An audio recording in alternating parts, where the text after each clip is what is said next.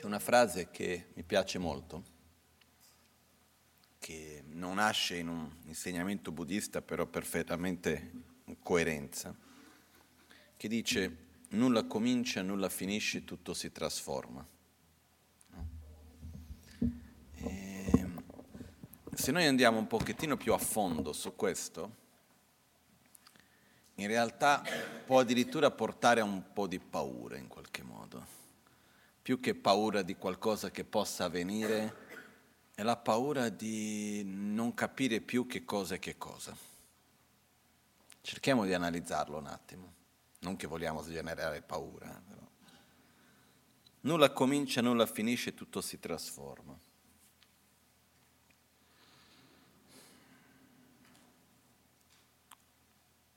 Se noi prendiamo qualunque cosa, e cerchiamo di stabilire il momento in cui quella cosa è cominciata.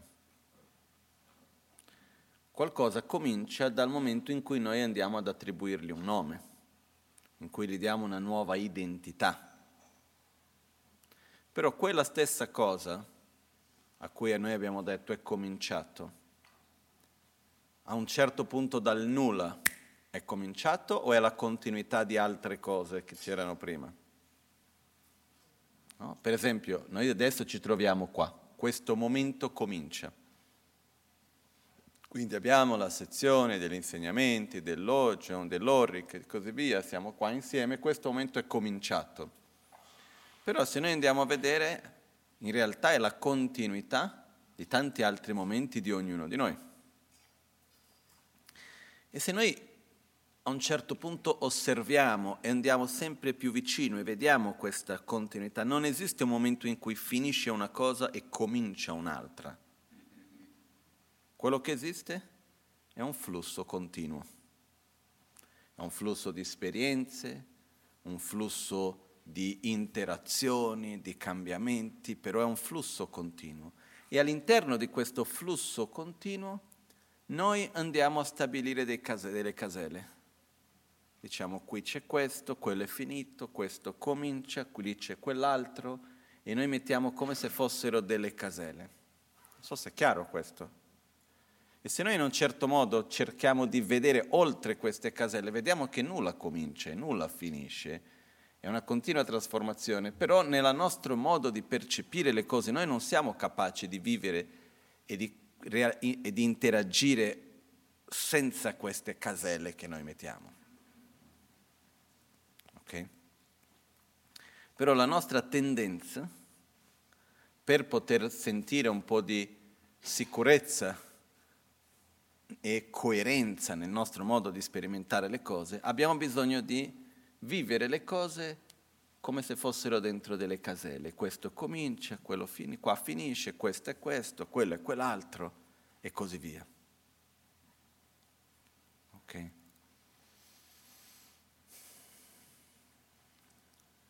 Non so se è chiaro quello che sto dicendo. No? Nel nostro modo di percepire le cose, quando noi vediamo una situazione, una persona, un oggetto, questa realtà che noi percepiamo appare a noi in un modo indipendente dal passato, dal futuro, indipendente dall'osservatore, appare come se fosse una cosa autonoma, come se fosse una cosa con il suo inizio e la sua fine.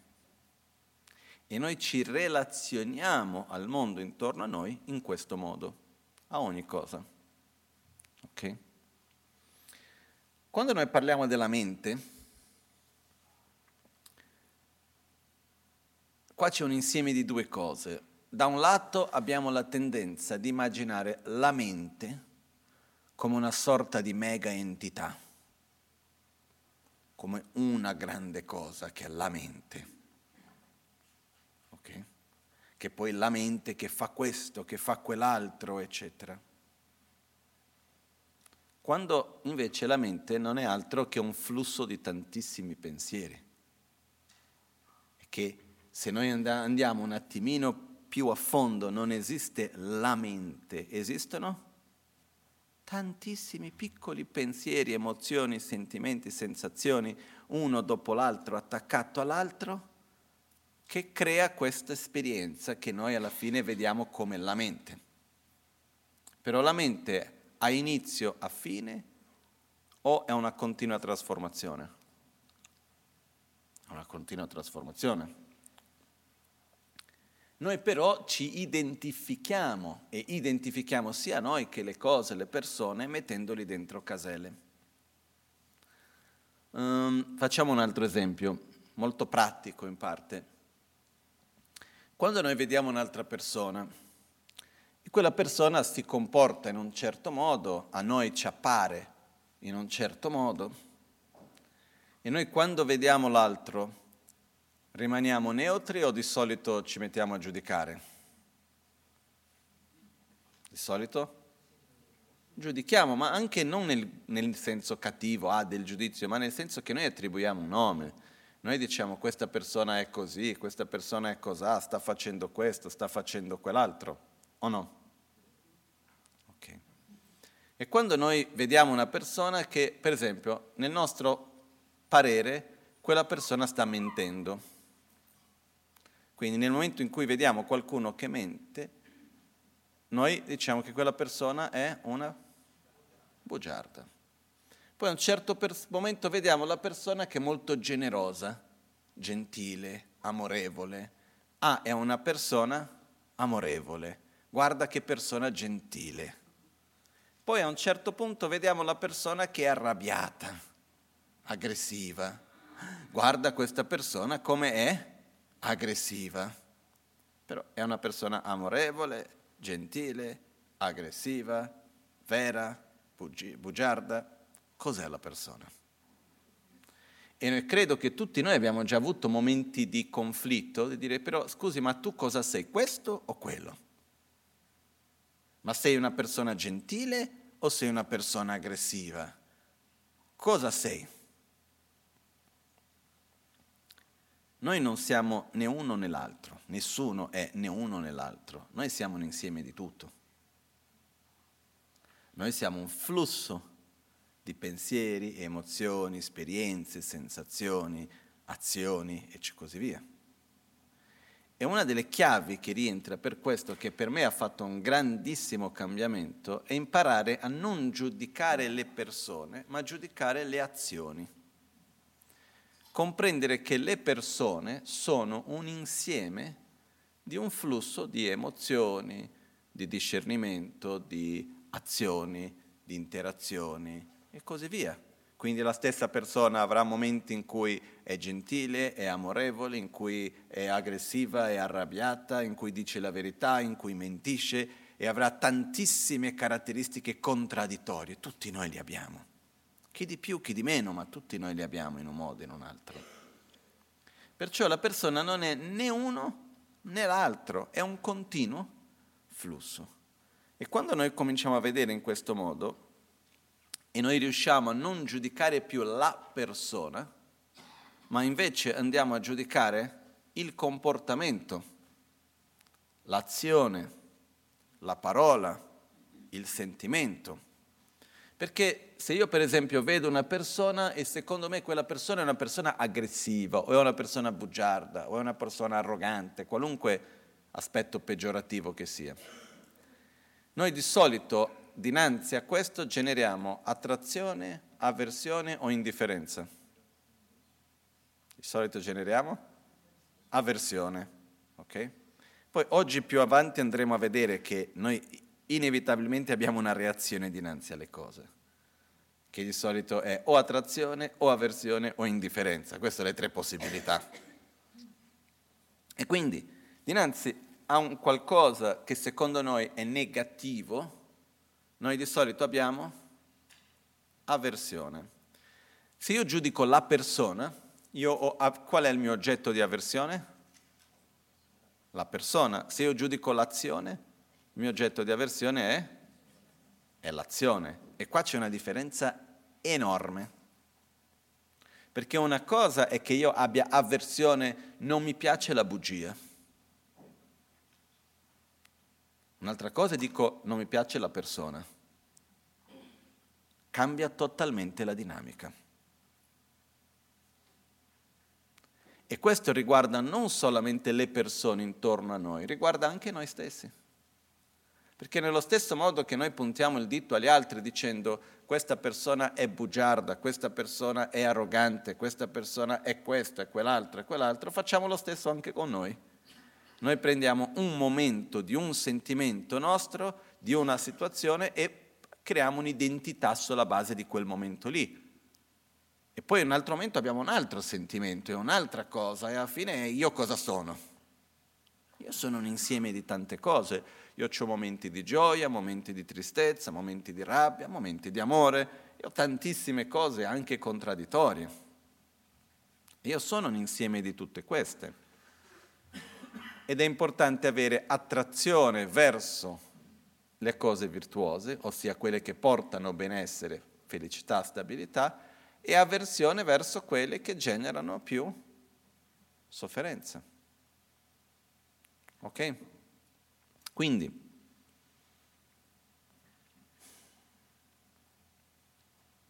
quando noi, e già con questo, questa è una parentesi in mezzo a questo, tutto questo è più che altro un spunto di riflessione pratico, perché questo vuol dire anche non vedere l'altro mettendo delle caselle fisse, ma capendo che la persona che abbiamo davanti a noi è un flusso. È un flusso di pensieri, di emozioni, di esperienze che vengono dal passato, che interagiscono con il presente, che uno proietta nel futuro. Sono tante cose che vengono insieme. E ripeto una volta ancora, se noi riusciamo a non giudicare la persona, ma sì le azioni, le scelte, i pensieri, i punti di vista. Una persona può pensare in un modo e avere un punto di vista su una cosa, io posso avere un punto di vista diverso. E va bene. Meno male che abbiamo idee diverse, punti di vista diversi, questo va molto bene. Però una cosa è parlare delle visioni diverse, un'altra cosa è mettersi uno contro l'altro. No? Addirittura noi vediamo un po' proprio questo a un livello più forte negli ultimi decenni, non lo so, ormai è passato un bel po' di tempo, in ambito pubblico per esempio nelle elezioni, nell'ambito politico e così via, che, si, che è un riflesso della società in un certo modo, cosa succede? I dibattiti di solito sono sui punti di vista o finisce a essere un puntare il dito uno addosso all'altro? No? Mentre è importante andare a vedere i punti di vista diversi e ben vengano dibattiti su punti di vista diversi però non è tanto per me, almeno da me, almeno non è tanto benvenuto il puntare il dito addosso uno all'altro e chi è più bravo, chi è più cattivo. Però lo stesso succede nella nostra vita di tutti i giorni, ok? Non solo verso gli altri, ma poi dopo verso anche noi stessi. Io mi chiedo quante volte che non abbiamo messo delle etichette su di noi. Io sono questo, io sono quell'altro. C'è qualcuno che non si è mai messo un'etichetta addosso? Non credo. Ok? E quante volte che magari non ci siamo sentiti un po' in conflitto perché avevamo due etichette contraddittorie. Ma io cosa sono? Sono questo o sono quello? Io sono un flusso di pensieri, di esperienze, di scelte, di azioni, dove c'è di tutto. E perciò è importante per noi, ripeto un'ultima volta, giudicare le azioni, i pensieri, le scelte, i punti di vista e non la persona. Ok? E questo nell'ambito privato, interiore, nell'ambito pubblico e così via. E uno degli esercizi che si può fare è quello di prendere qualcuno che per noi può essere no, la manifestazione della cattiveria, la manifestazione di un personaggio che per noi è un personaggio cattivo e così via. No? E io non so esattamente il perché, ma di solito nell'ambito della politica abbiamo i personaggi diventano un po' i, come si dice, le personificazioni di certe caratteristiche.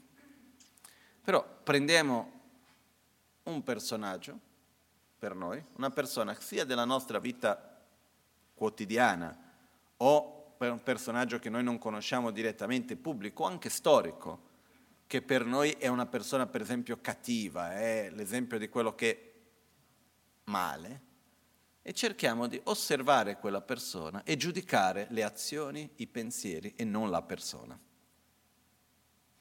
Cerchiamo di separare le due cose. Cerchiamo di vedere che quella persona che ha tutte quelle caratteristiche negative ha anche delle caratteristiche positive o no? Sì. però riuscire a scollegare la persona dalle azioni. Questo non vuol dire che la persona non sia responsabile per le sue azioni, quello è un altro discorso ancora.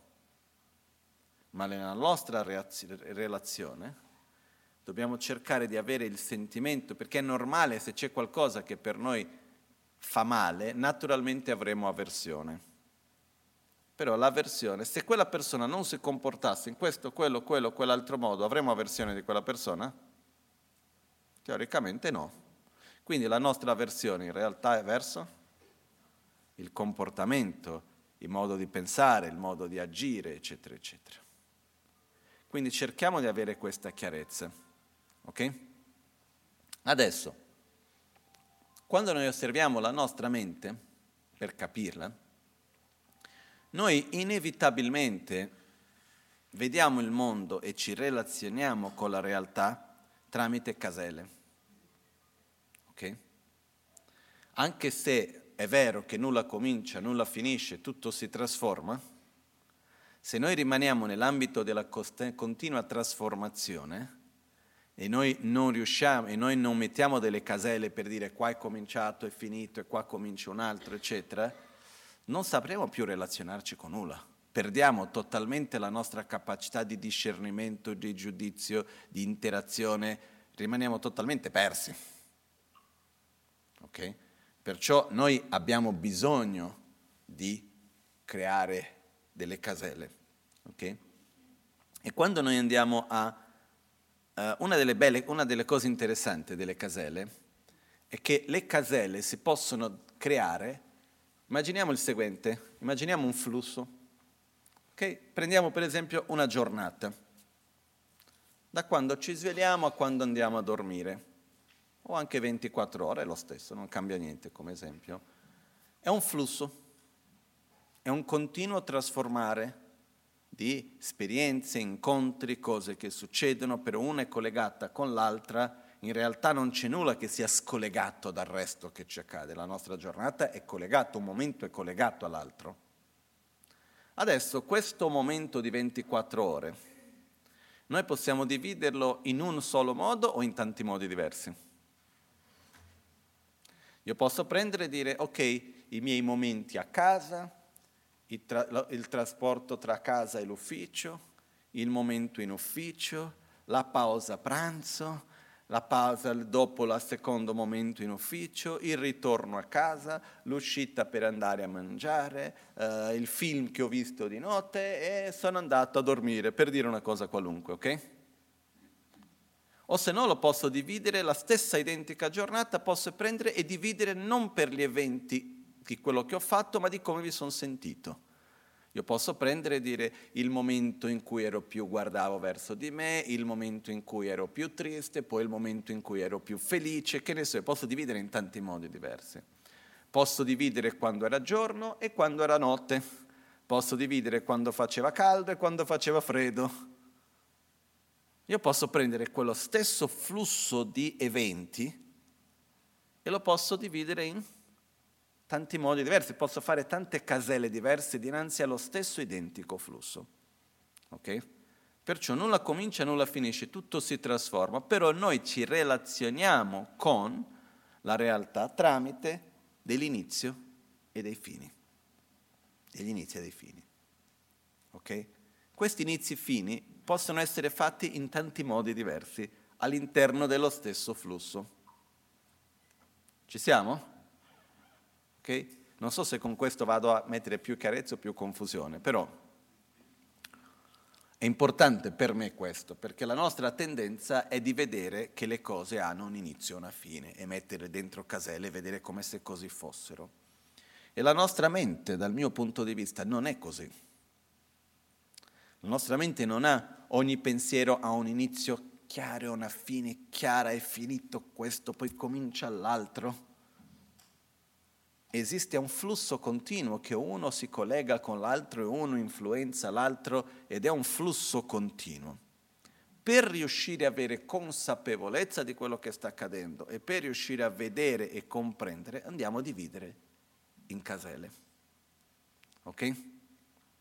E quello che andremo a fare adesso è una delle modalità per dividere in caselle. È uno dei modi in cui noi possiamo prendere i nostri pensieri e dire ok, quando comincia un pensiero e quando finisce? Pensiero, percezione, cognizione, possiamo chiamare in modi diversi, ok?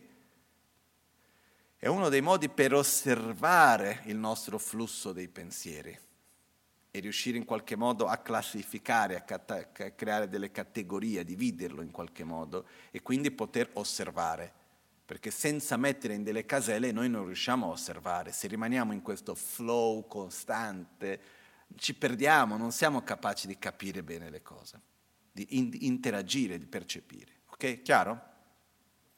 Adesso, una delle modalità per dividere il flusso, di, per creare queste caselle del flusso dei nostri pensieri costante, delle nostre esperienze,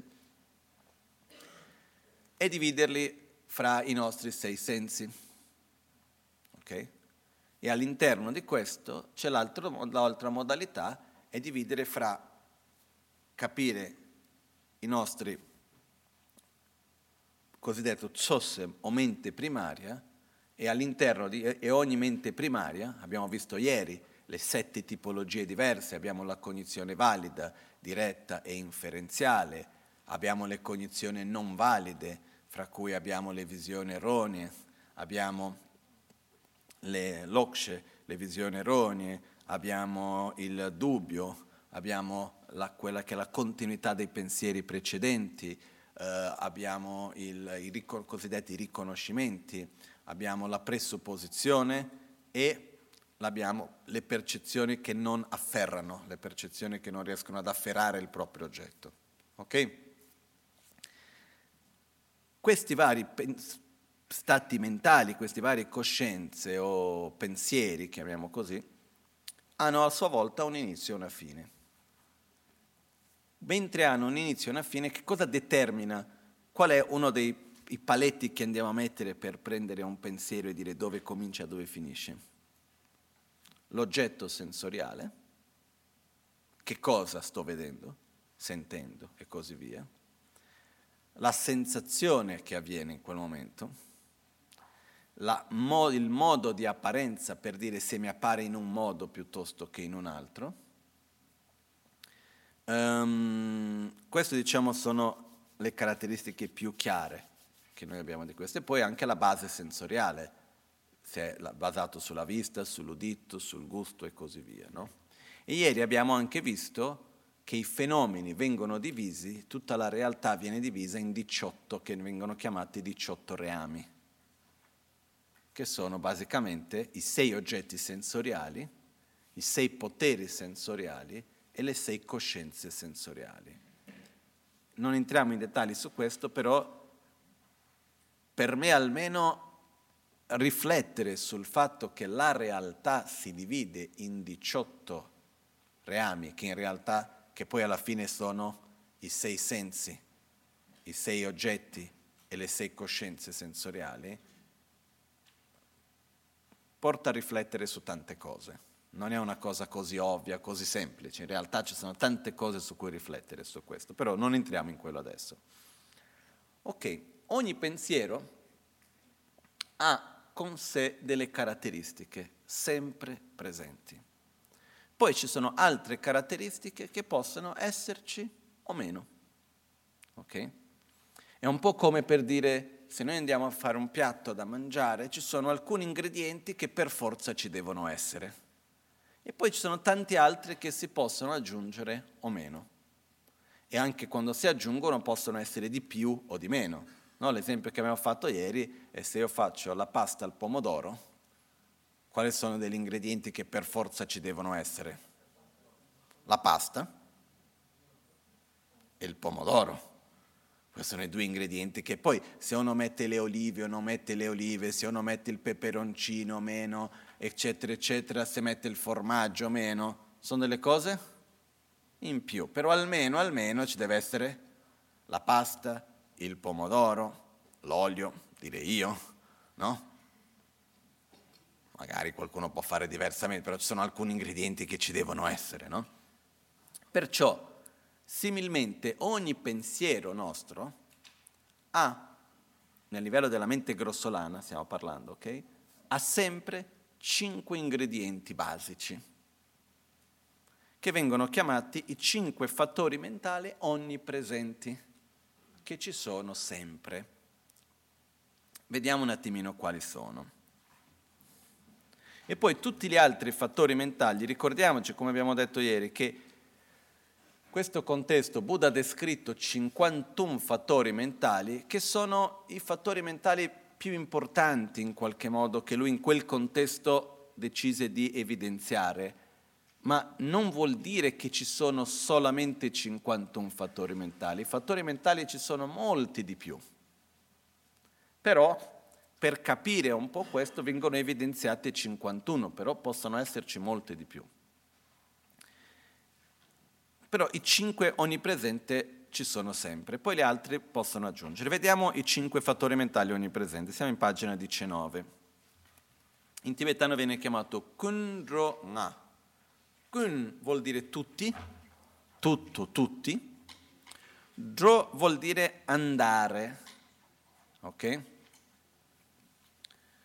Quindi nella pagina 19 abbiamo Kunronga. Kun vuol dire tutti, Dro vuol dire andare. Kunronga che va con tutti. I cinque, Nga vuol dire cinque. I cinque che vanno con tutti, con tutti i pensieri, con tutte le menti primarie. I cinque fattori mentali onnipresenti che vanno con tutti. Ok? Vediamo cosa ho scritto qui. Questi fattori mentali sono chiamati onnipresenti perché esistono intorno ad ogni e a tutte le forme di mente primarie, tutte le cognizioni, eccetera. Questo vuol dire non importa se è una cognizione diretta, se è, in, se è inferenziale, se è valida, se è non valida, eccetera. Sempre ci sono i cinque fattori mentali. Noi qua diciamo che stanno intorno, però più che intorno sono quelli che compongono. ok? Nessuna forma di mente primaria può esistere senza la sensazione, il discernimento, l'intenzione, la attenzione e il contatto intorno ad essa, più che intorno ad essa che la compongono. Intorno ad essa perché è una traduzione dal testo in tibetano dove si usa questo termine, però vogliamo dire sono gli ingredienti principali che compongono quella esperienza, quella cognizione. ok? E dal testo originale Yonzin Gyaltsen scrive senza i cinque fattori mentali onnipresenti, la mente non può provare pienamente il suo oggetto. Senza sensazione, non vi è alcuna esperienza dell'oggetto. Senza il discernimento non c'è intuizione della caratteristica specifica dell'oggetto. Senza intenzione non c'è direzione verso l'oggetto. Senza attenzione non c'è stabilizzazione dell'oggetto. Senza contatto non vi è alcuna base per la mente di sperimentare l'oggetto. Poi ripre- riprenderemo questo verso, ok? questo paragrafo. Perciò, quali sono i cinque fattori mentali onnipresenti? Sorwa Dushe Sempa Yiche Rekpa. Sensazione, discernimento, intenzione, attenzione e contatto. Okay? Questo è l'ordine che viene descritto. Adesso per capirli ci sono diverse modalità per spiegarli, possiamo seguire questo ordine o altri due ordini possibili. Vediamo quale ordine seguiamo. Ok, seguiamo un ordine diverso, non per complicare le cose, ma per cercare di semplificarle, ok? O meglio, facciamo il contrario. Facciamo un'unione dei due. Prima vediamo l'ordine che c'è qua molto velocemente, poi per capirli meglio entriamo in un ordine un po' diverso, ok? La sensazione, che è la prima, è la caratteristica della mente, l'aspetto della mente che ci permette di sperimentare l'oggetto ci sono tre tipi di sensazioni, piacevole, spiacevole o neutra. Ok? Quindi è tramite la sensazione che noi sperimentiamo. E la sensazione è fondamentale, eh? poi entriamo in più dettagli dopo, però la sensazione è o piacere o spiacere o neutra. E quando noi ogni volta che entriamo in contatto con qualunque oggetto, c'è sempre della sensazione. Ok? Ricordandoci che c'è la sensazione neutra, che è come se non ci fosse sensazione in qualche modo, però sempre c'è la sensazione, perché esiste anche la sensazione neutra.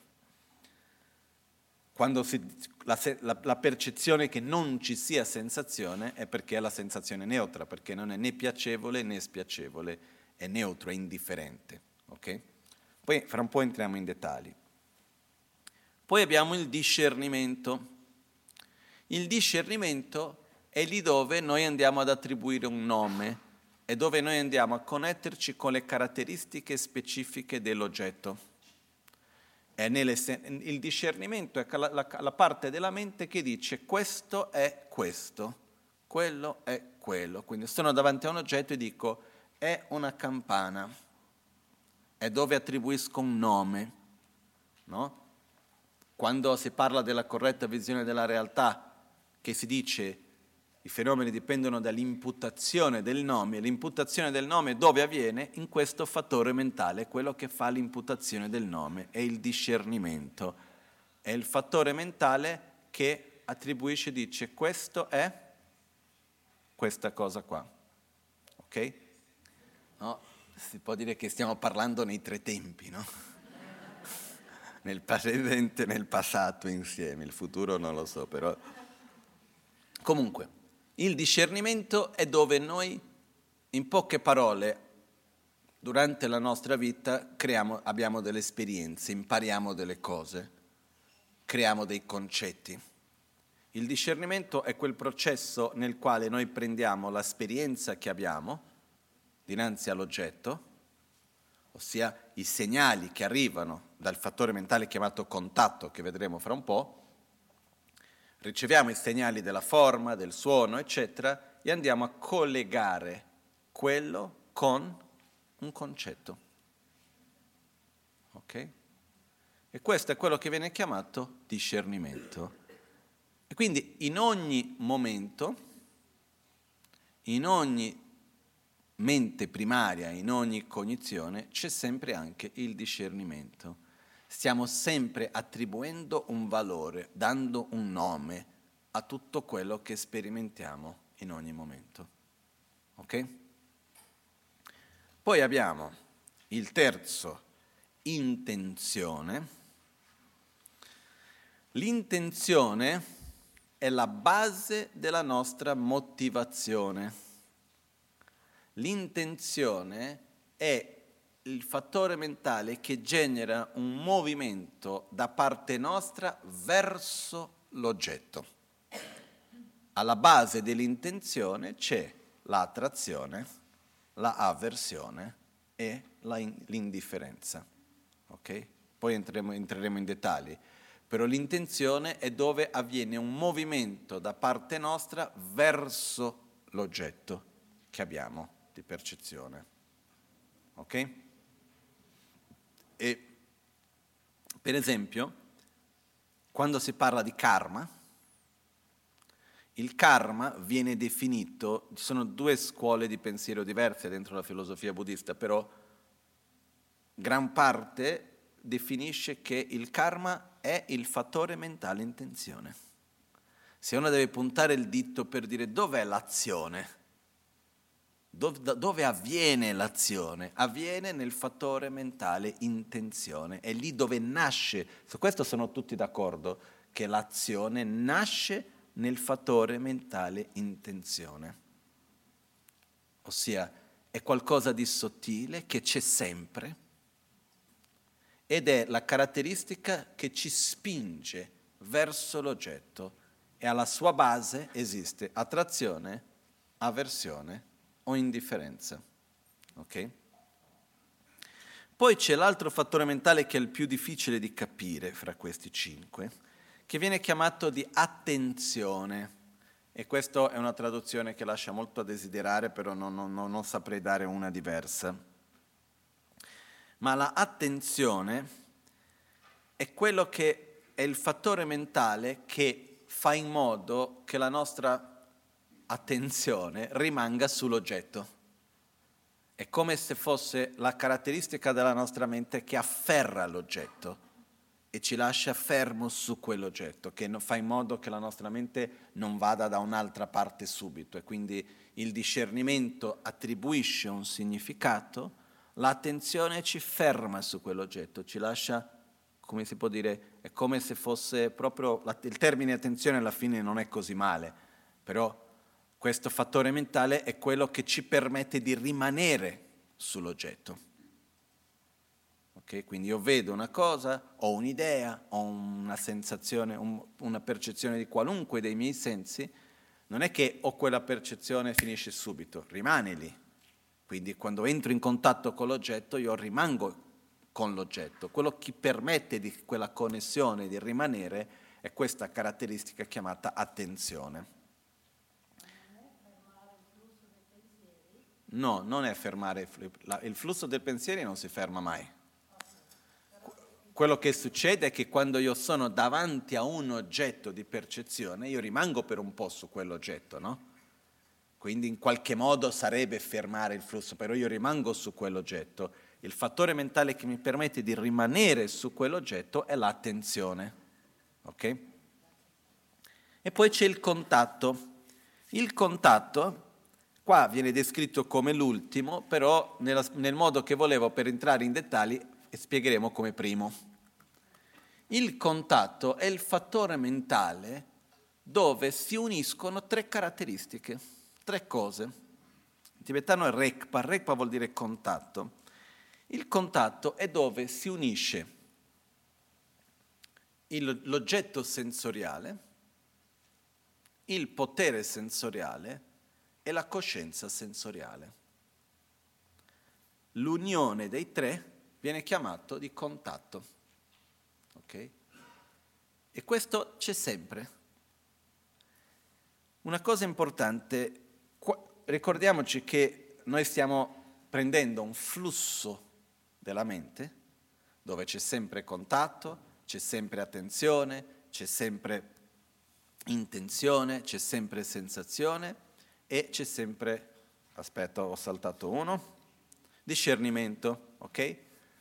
La cosa interessante da vedere è che i cinque fattori mentali onnipresenti vuol dire che nel flusso dei nostri pensieri ci sono sempre questi cinque, continuamente, tutti insieme. Loro vanno sempre, ricordiamoci che quando abbiamo visto ieri i cinque fattori concomitanti, nei cinque fattori concomitanti, dov'è che siamo? Qua, pagina. No? nella pagina 15, c'è il quarto fattore che è lo stesso tempo. I fattori mentali e la mente primaria si verificano simultaneamente. Ok? Quindi questo che cosa vuol dire?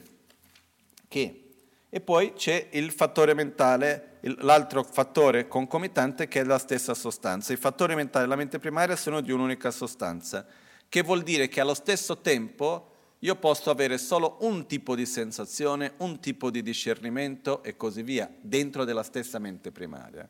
Quindi, quante mente primarie possiamo avere allo stesso tempo? Sei. Perché abbiamo le mente primarie dei sei sensi, perché abbiamo sei basi sensoriali, ok? Questo vuol dire che quante sensazioni possiamo avere allo stesso tempo? Sei. Quanti discernimenti? Sei. Quindi questo vuol dire che noi in ogni momento abbiamo sei sensazioni, sei discernimenti, sei intenzioni, sei attenzioni e sei contatti. E questo flusso è costante. Okay? Per esempio, la nostra esperienza diventa molto più forte quando si sommano nella stessa direzione. Per esempio, io ho un'esperienza nella quale quello che vedo, quello che sento, eccetera, vanno tutti a generare una sensazione di piacere. Tutti hanno la sensazione, il fattore mentale sensazione piacevole. Quello fa che la, l'esperienza nell'insieme sia molto più forte. Ok? Però ci sono certe volte che alcuni di questi possono essere eh, anche quello che noi chiamiamo Nan la Maneba, che è la mente primaria che appare però non si afferra. Quindi per esempio alcuni dei nostri sensi certe volte c'è i cinque fattori mentali onnipresenti riguardanti quel senso, è presente, però cosa succede noi? Non siamo consapevoli di quello, però ci sono. Okay? Perciò Già da questo cominciamo a vedere come siamo complessi, no? Il fatto di capire che in ogni momento ci sono sei sensazioni, ci sono sei discernimenti, noi abbiamo questo flusso costante di attribuzione di nome, di esperienze, di contatto, di informazioni che riceviamo. Questo è un flusso continuo, ok? Come abbiamo detto prima, per fare le caselle, per riuscire a capire un po' meglio, dividiamo in sei e ognuno di questi andiamo a sua volta a dividere in cinque. Però ricordiamoci che è un flusso costante. Ok? Riguardo il termine omnipresenti, che però è più connesso con la definizione di mente che con il contesto di omnipresenza in questo contesto specifico, no? Perché la parola omnipresente non è riguardo, come dicevo, un'entità che è sempre presente, è il fatto che la mente è sempre in funzione. No? E lui diceva giustamente che esiste una connessione diretta fra la mente e il cervello. E il nostro cervello, in quanto un'entità fisica, non è una cosa come un computer che tu puoi accendere e spegnere. Se si spegne sei morto, se sei vivo è sempre acceso. Quindi la nostra mente è sempre accesa, Questo, quello viene dalla definizione della mente stessa, è chiara e cognitiva, chiara nel senso che c'è sempre, che non, non c'è mai un momento in cui la nostra mente si spegne. E da un punto di vista della visione del buddismo, anche quando si muore, la mente continua, in altri livelli però la mente continua, no? però la mente grossolana dipende dal cervello che è sempre acceso, che è sempre in funzione, quindi questo flusso è continuo anche perché la mente è sempre in funzione. Quando qua noi diciamo onnipresenti, il termine onnipresente in realtà è una traduzione del tibetano kunro, che vuol dire che va con tutti. È onnipresente nel senso che questi cinque fattori mentali ci sono in tutti i pensieri primari, in tutte le menti primarie. In altre parole, questi cinque fattori mentali ci sono sempre. Okay? E è interessante per noi osservare che questo flusso è costante. Adesso cominciamo a entrare in dettagli dal quinto contatto.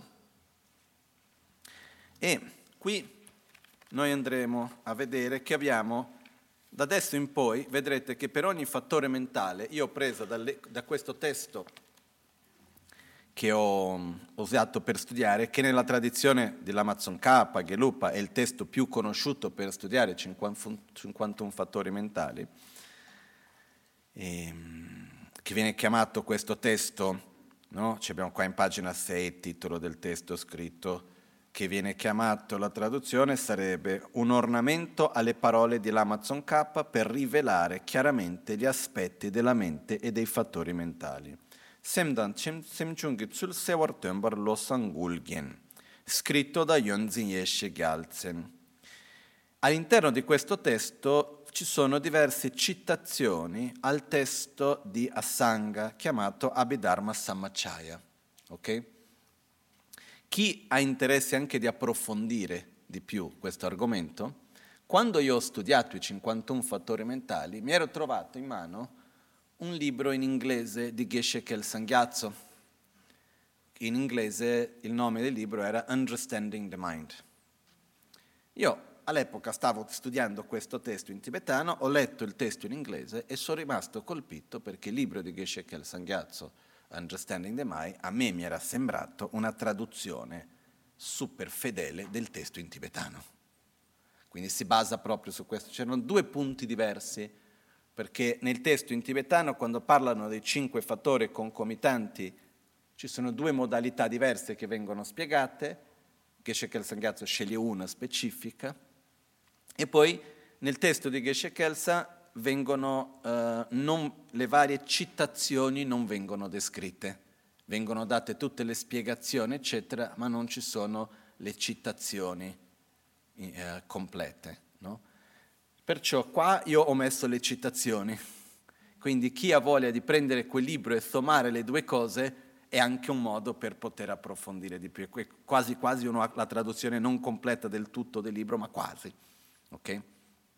Per dire che questo è un altro testo che parte esattamente con gli stessi riferimenti, eccetera. A me mi ha fatto molto piacere, quando ho preparato questo materiale, di però prendere le citazioni dei testi originali. Quindi questo testo che noi andiamo, quello che c'è scritto in, uh, in grassetto, si dice in italiano, no? Quello che è in grassetto sono, i riferimenti sono le citazioni che vengono da Sangha, dal testo che lui ha scritto chiamato Abhidharma Samachaya, che è uno dei testi più antichi utilizzato per studiare questi, eh, diciamo, i 51 fattori mentali, eccetera, eccetera. Perciò, se noi andiamo a prendere il testo originale, è molto difficile da capire perché è scritto in un linguaggio antico, facciamo molta fatica. Quindi Yonzi Eshe Gyaltsen ha preso quel testo e poi ha commentato Perciò io ho preferito alcuni passaggi sempre mantenerlo. Poi la parte dove noi abbiamo i passaggi che sono scritti invece in uh, corsivo sono quelli che sono le traduzioni di Yonzi Yeshe Gyaltsen, okay? del testo originale. Quello che scrivo, scritto in lettera normale è quello che ho aggiunto io, certe volte facendo una sorta di riassunto o aggiungendo un esempio. Perciò cominciamo dal contatto, Rekpa rekpa kangshe sumdune wangpe gyurwa yongsu chöpate sorwe tenchebe lecenos. Cos'è il contatto? Raccogliendo i tre. Poi, quali sono i tre? Quello che è sotto questa sorta di, come si dice, parentesi quadrata è quello che è stato aggiunto dal traduttore, che non è nel testo originale. Okay? Quando leggiamo dei testi di traduzione e all'interno della traduzione ci sono queste parentesi quadrate, questo vuol dire che quello è stato aggiunto dal traduttore per facilitare la lettura. E quando un testo viene tradotto correttamente, quello che è aggiunto dal traduttore va messo in queste parentesi. Le traduzioni un po' più antiche, molto spesso il traduttore aggiungeva tante cose senza mettere chiarezza su che cosa è stato aggiunto dal traduttore e che cosa era del testo originale, diventando spesso non più una traduzione ma un commentario. Ok? Quindi per me è importante che quando il traduttore, per una questione di comprensione, aggiunge delle cose, che sia chiaro che quello è. Perché il testo originale dice cos'è il contatto? Raccogliendo i tre, contatto attiva il potere sensoriale e causa l'esperienza dell'oggetto, causa l'esperienza dell'oggetto, punto. Esso ha la funzione di essere la base per la sensazione. Aggiungendo, per mettere un po' più di chiarezza, si è aggiunto. Cos'è il contatto? Raccogliendo i tre, quali sono i tre? L'oggetto, il potere sensoriale e la coscienza sensoriale. Il fattore mentale del contatto attiva il potere sensoriale e causa l'esperienza dell'oggetto come qualcosa di piacevole, spiacevole o neutro. Esso ha la funzione di essere la base per la sensazione. Ossia, E poi ci sono sei tipi di contatto basati su ciascuno, dei sei, ciascuno dei sei sensi. Il contatto è l'aspetto della nostra mente che unisce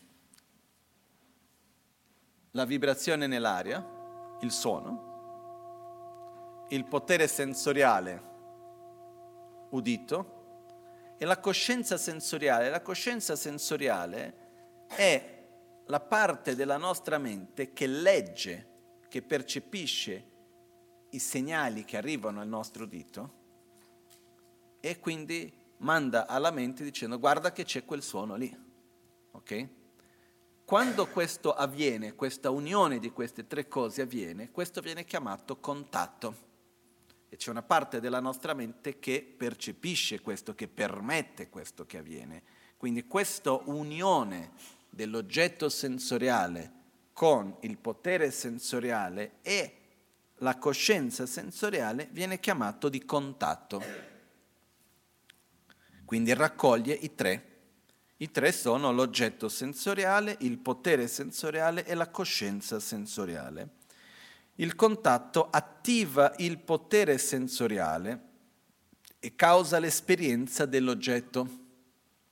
Ossia, se non ci fosse contatto, io potrei avere il potere sensoriale, ma se non ci fosse la capacità di percepire, di, usando la stessa parola, entrare in contatto con l'oggetto sensoriale, per esempio, Cosa succede quando si fa un'anestesia? L'oggetto sensoriale del contatto con la pelle c'è o no? C'è. Il potere sensoriale c'è o non c'è? La pelle? Che è lì. Il potere sensoriale in realtà c'è. Cosa manca? Il collegamento fra la mente e il, l'oggetto, il potere sensoriale. Okay? Per esempio, ci sono certi stati di coscienza un po' più profondi, per esempio in certi stati meditativi e non solo, dove, usando un termine specifico che viene detto che i venti si assorbono all'interno del canale centrale, però in poche parole ci sono certi stati meditativi dove uno perde il contatto con i sensi. Quindi anche se c'è del suono uno non lo sente, anche se c'è del tatto uno non lo percepisce e così via. Questo non è che l'oggetto sensoriale non ci sia, non è che il potere sensoriale non ci sia, il potere sensoriale è fisico, ma uno toglie il contatto, toglie il... No, non c'è più la coscienza che lo percepisce, non c'è più la, la parte che va a percepire quelle informazioni che arrivano a quei sensi. Okay? Quindi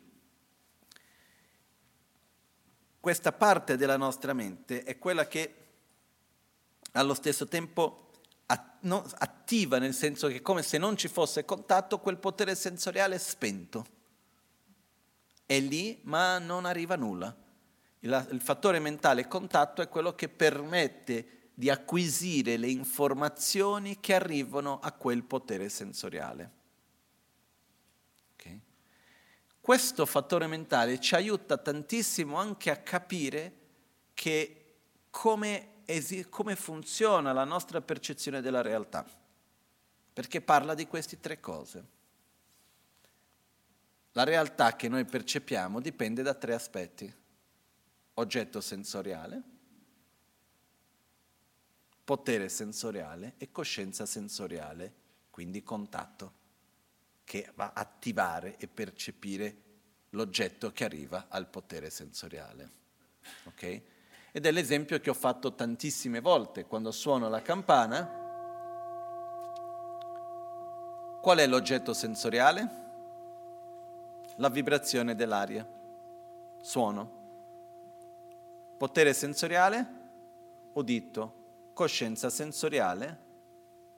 La parte della nostra mente che è il contatto perché il contatto esistono sei tipi di contatto, uno per ognuno dei tipi di sensi.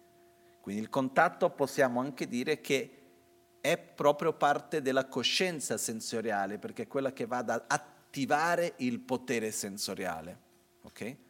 E che unisce insieme, fa un uno di tutti questi tre. Quindi quello che accade è che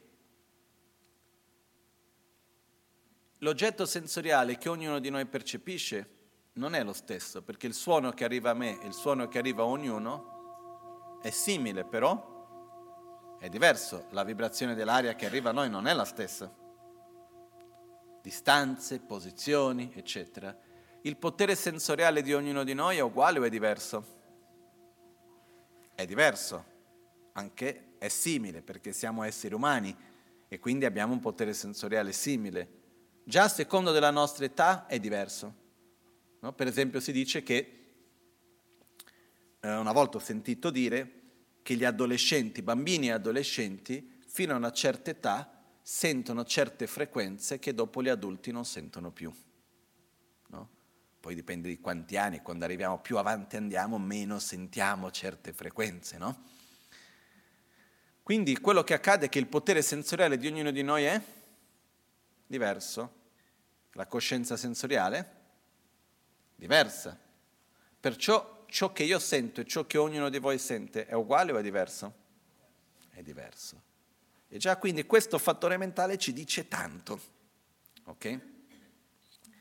In ogni momento abbiamo il fattore mentale contatto. E qua dice non solo il contatto è ciò che attiva il potere sensoriale, ma è anche la causa, ossia ciò che precede. La causa è ciò che viene prima. Mm? È la causa dell'esperienza dell'oggetto. L'esperienza dell'oggetto è il fattore mentale sensazione. Ok? E qui facciamo una cosa che può sembrare contraddittoria, però alla fine non lo è. Anche se i cinque fattori mentali sono contemporanei, per capirli meglio cerchiamo di vederli in un modo sequenziale, non contemporaneo. Okay? Anche perché in realtà essendo un flusso costante uno influenza l'altro. Quando noi entriamo in contatto con un oggetto, quando c'è il fattore mentale contatto, cosa avviene subito dopo? Sensazione. Ok? C'è una sensazione o piacevole o spiacevole o neutra. Non lo so, immagino che alcuni di voi avete già studiato, avete seguito gli insegnamenti, eccetera, sui dodici anelli dell'interdipendenza. Nei dodici anelli dell'interdipendenza, che è dove si spiega bene che cosa è il samsara, come funziona il nostro ciclo di esistenza, di sofferenza, e così via, no? abbiamo una, c'è la realtà psicofisica, nome e forma, dopo ci sono i poteri sensoriali, cinque sensi, e dopo c'è contatto. All'interno dei dodici anelli interdipendenti, contatto è il fattore mentale contatto. Okay? Quando noi entriamo all'interno di quello, quando parliamo di contatto, è esattamente questo fattore mentale qui. Okay? E quello che viene subito dopo nei dodici anelli è sensazione, che è il fattore mentale sensazione. Okay? Perciò ha la funzione di essere la base per la sensazione. Qualunque sensazione esiste sulla base del contatto, ossia non esiste sensazione senza che ci sia il contatto con uno degli oggetti sensoriali tramite uno dei poteri sensoriali. Ok? E questo è uno dei punti proprio che ci fa vedere che quando noi abbiamo una sensazione piacevole o spiacevole, la nostra tendenza è chiederci il perché, da dove viene quella sensazione. E cerchiamo di guardare intorno a noi a capire come mai sto sentendo questo. Ossia, noi abbiamo spontaneamente un collegamento fra sensazione e oggetto. Quello che noi non abbiamo consapevolezza è che la nostra sensazione non è un risultato diretto dell'oggetto, è un risultato diretto del contatto. E nel contatto si va a sommare oggetto, potere sensoriale e coscienza sensoriale.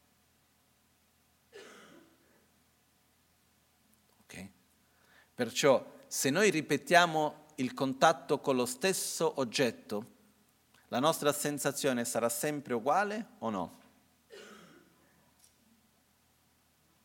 Non sarà sempre uguale. Perché? Perché il potere sensoriale cambia, la coscienza sensoriale cambia, prima di tutto. Poi ci sono anche altri aspetti che vengono a sommarsi, però principalmente questi due sono diversi. Per esempio, i nostri poteri sensoriali hanno una caratteristica molto interessante, che i nostri cinque sensi, anche il senso della mente, i nostri sei sensi, sei poteri sensoriali che abbiamo, è come se avessero un sistema automatico di regolazione della sensibilità.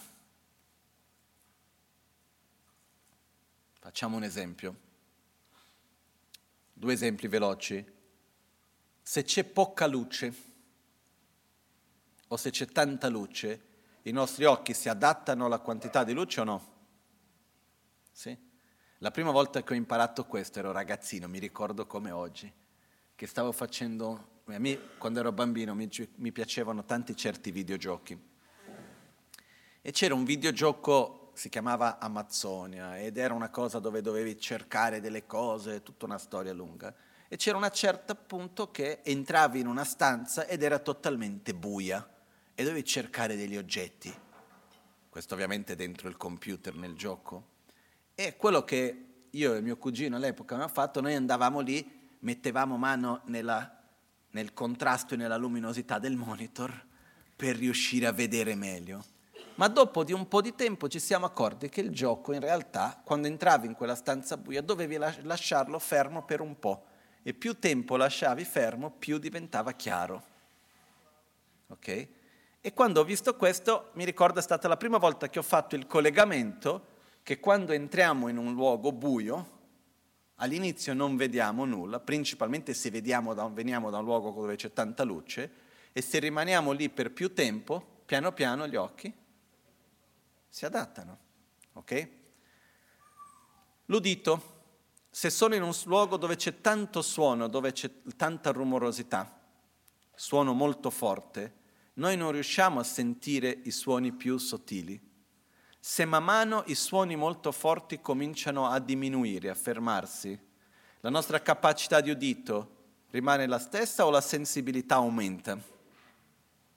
La sensibilità aumenta Addirittura io non ho mai sperimentato, ma ci sono diverse persone che raccontano che quando entrano in un luogo, in un contesto dove non ci sono rumori esterni e c'è una sorta di silenzio assoluto esterno, uno a un certo punto arriva a un certo livello di sensibilità dell'udito che comincia a sentire i suoni interni.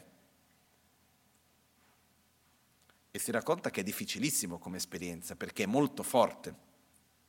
Okay?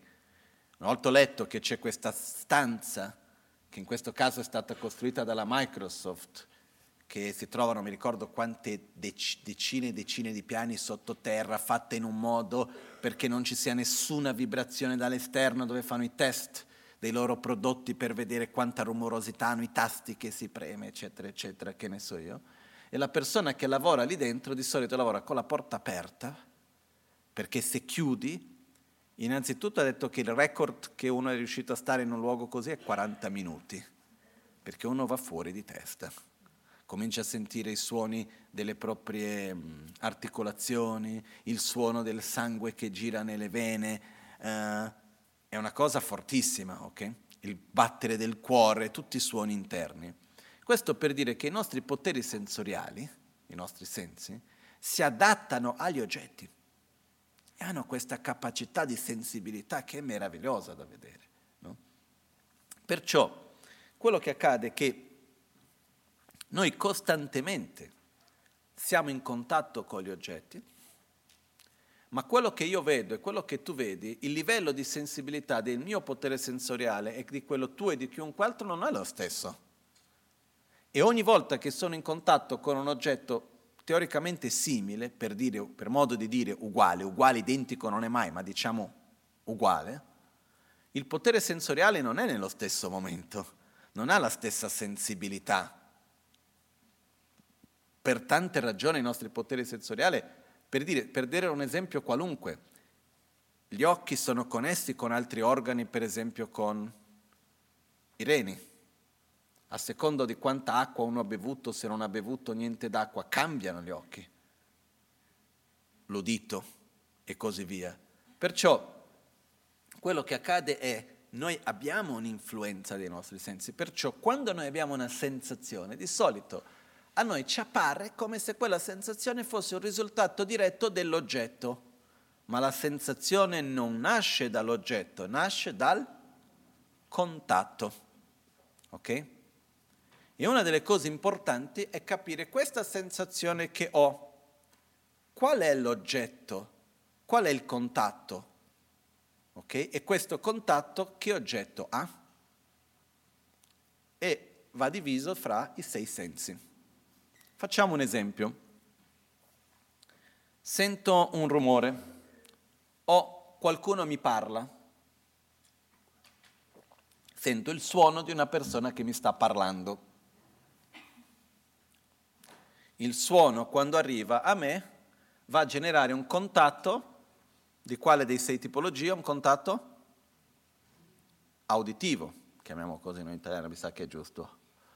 Questo contatto auditivo va a generare una sensazione, esistono sei tipi di sensazioni, una sensazione auditiva. Cerchiamo di immaginare una sensazione auditiva piacevole e spiacevole.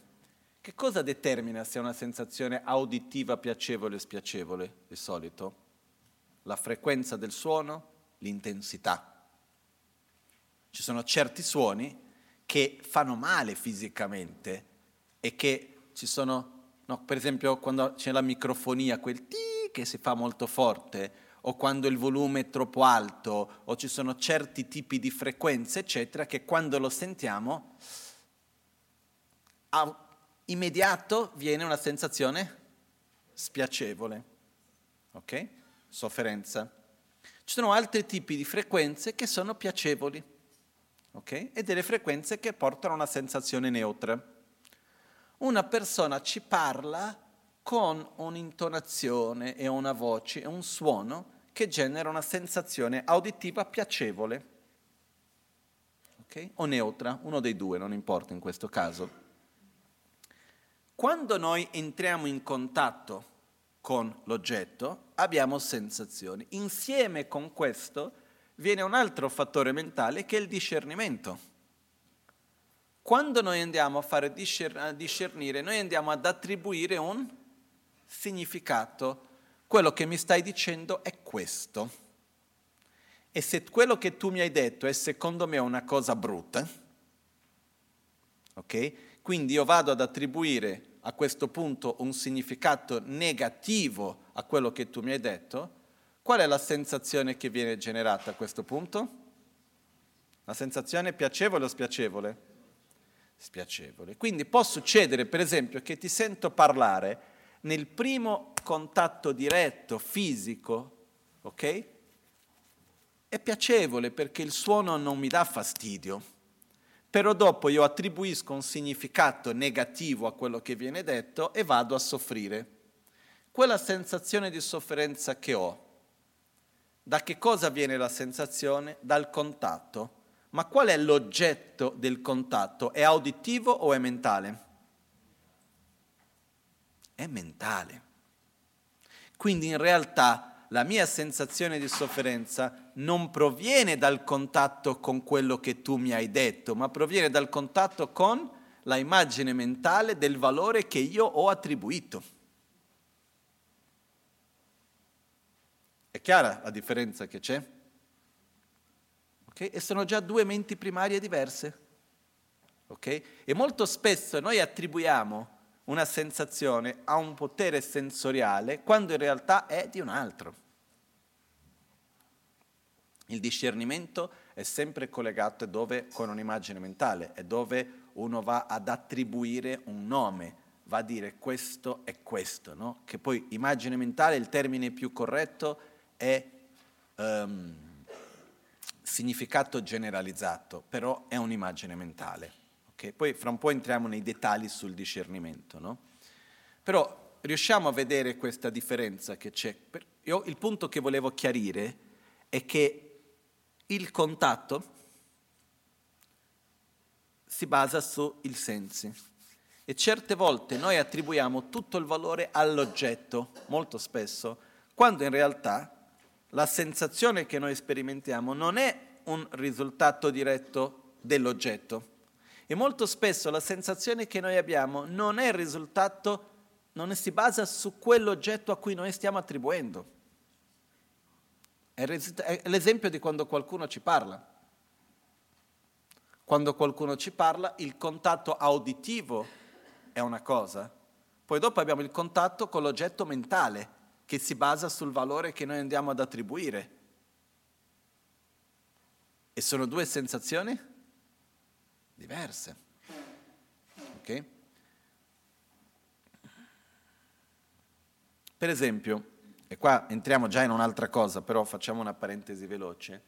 Io stavo riflettendo poco tempo fa perché quando siamo in un contesto nella natura, in montagna, nel bosco, al mare e così via, la mente si rilassa di più.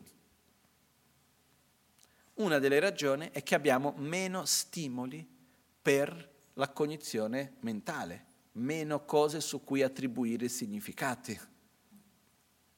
Ok? E quindi in qualche modo diamo più spazio al contatto sensoriale e meno a quello mentale di dire questo è questo, quello è quell'altro e, per, e, e collegare con più cose, eccetera, eccetera. Okay? Perciò se noi andiamo a vedere la gran parte delle nostre sensazioni, in realtà è connessa con quale contatto? Con quello mentale. Ok? Torniamo. Quindi il contatto è l'unione di oggetto sensoriale, potere sensoriale e coscienza sensoriale. Potremmo anche dire, secondo me non è neanche sbagliato, dire che il contatto è proprio la coscienza sensoriale che attiva il potere sensoriale e connette con e percepisce l'oggetto, creando la base per la sensazione. Ok? Ci siamo? Ripeto. Il contatto, potremmo anche dire che il contatto va direttamente insieme o addirittura è la coscienza sensoriale, è la parte della mente che attiva il potere sensoriale e di conseguenza percepisce l'oggetto sensoriale, ovviamente tramite il potere sensoriale, creando la base per la sensazione e anche la base per il discernimento. Ok? Perciò ovunque ci sia contatto, inevitabilmente ci sarà sensazione, sempre. Mm? Perciò, finché noi abbiamo i sensi, noi avremo contatto. Finché ci sarà contatto, ci sarà sensazione. Ok? È chiaro? Contatto? RECPA. Ok. Perciò il contatto è la base per la sensazione. Ok? Il contatto può essere di sei tipi. Sulla base se può essere il contatto visivo, uditivo e così via, e di conseguenza la sensazione, quanti tipi di sensazioni ci possono essere? Se, tre moltiplicato per sei. Abbiamo la sensazione auditiva, la sensazione olfattiva, gustativa, tattile, eh, quando la, sempre mi fa manca una, ehm, visiva, eh? Cioè 5 più mentale. Ok? Quindi abbiamo 6 sensazioni moltiplicate per 3, piacevole, spiacevole, neutre. Ok? E il contatto è la stessa cosa. Abbiamo i tipi, eh, eh, sei tipologie di contatto. Visto che il contatto è la base per la sensazione, saltiamo alla sensazione che è la prima dei cinque. Ok. Sensazione, pagina 19. Tsorwe ngowoni, ngompa gundules, tsorwe tseni chishenas, nyongwe tseni tes, nyongwe ngowo kangi, gewadang mi gewe le namgi drebu nambar mimbe sosor nyuaos shesumbataros. Ok. Quali sono le caratteristiche che definiscono la sensazione? Ha la definita caratteristica di sperimentare. La sensazione è ciò che sperimenta. La sua natura è quella di sperimentare i risultati completamente maturi di tutte le azioni virtuose e non virtuose. Poi andando avanti, questo è il testo originale di Assanga, poi andando avanti vediamo cosa ho scritto. È il fattore mentale che sperimenta l'oggetto della percezione attraverso il proprio potere, o meglio, non dipende dall'aiuto di altri fattori mentali per sperimentare il proprio oggetto. Per sperimentare si intende che la sensazione sperimenta il contatto e sperimenta i risultati delle cause create in passato. La funzione della sensazione è quella di dare origine all'attrazione, all'avversione o all'equanimità, l'indifferenza. Ok? Perciò, ritorniamo al testo di Asanga. Quali sono le caratteristiche che definiscono la sensazione? Qual è la definizione di sensazione? La sensazione è definita sulla caratteristica dello sperimentare. La sua natura è quella di sperimentare risultati completamente maturi di tutte le azioni virtuose e non virtuose. E qua entra già in un aspetto un pochettino più profondo che è il seguente.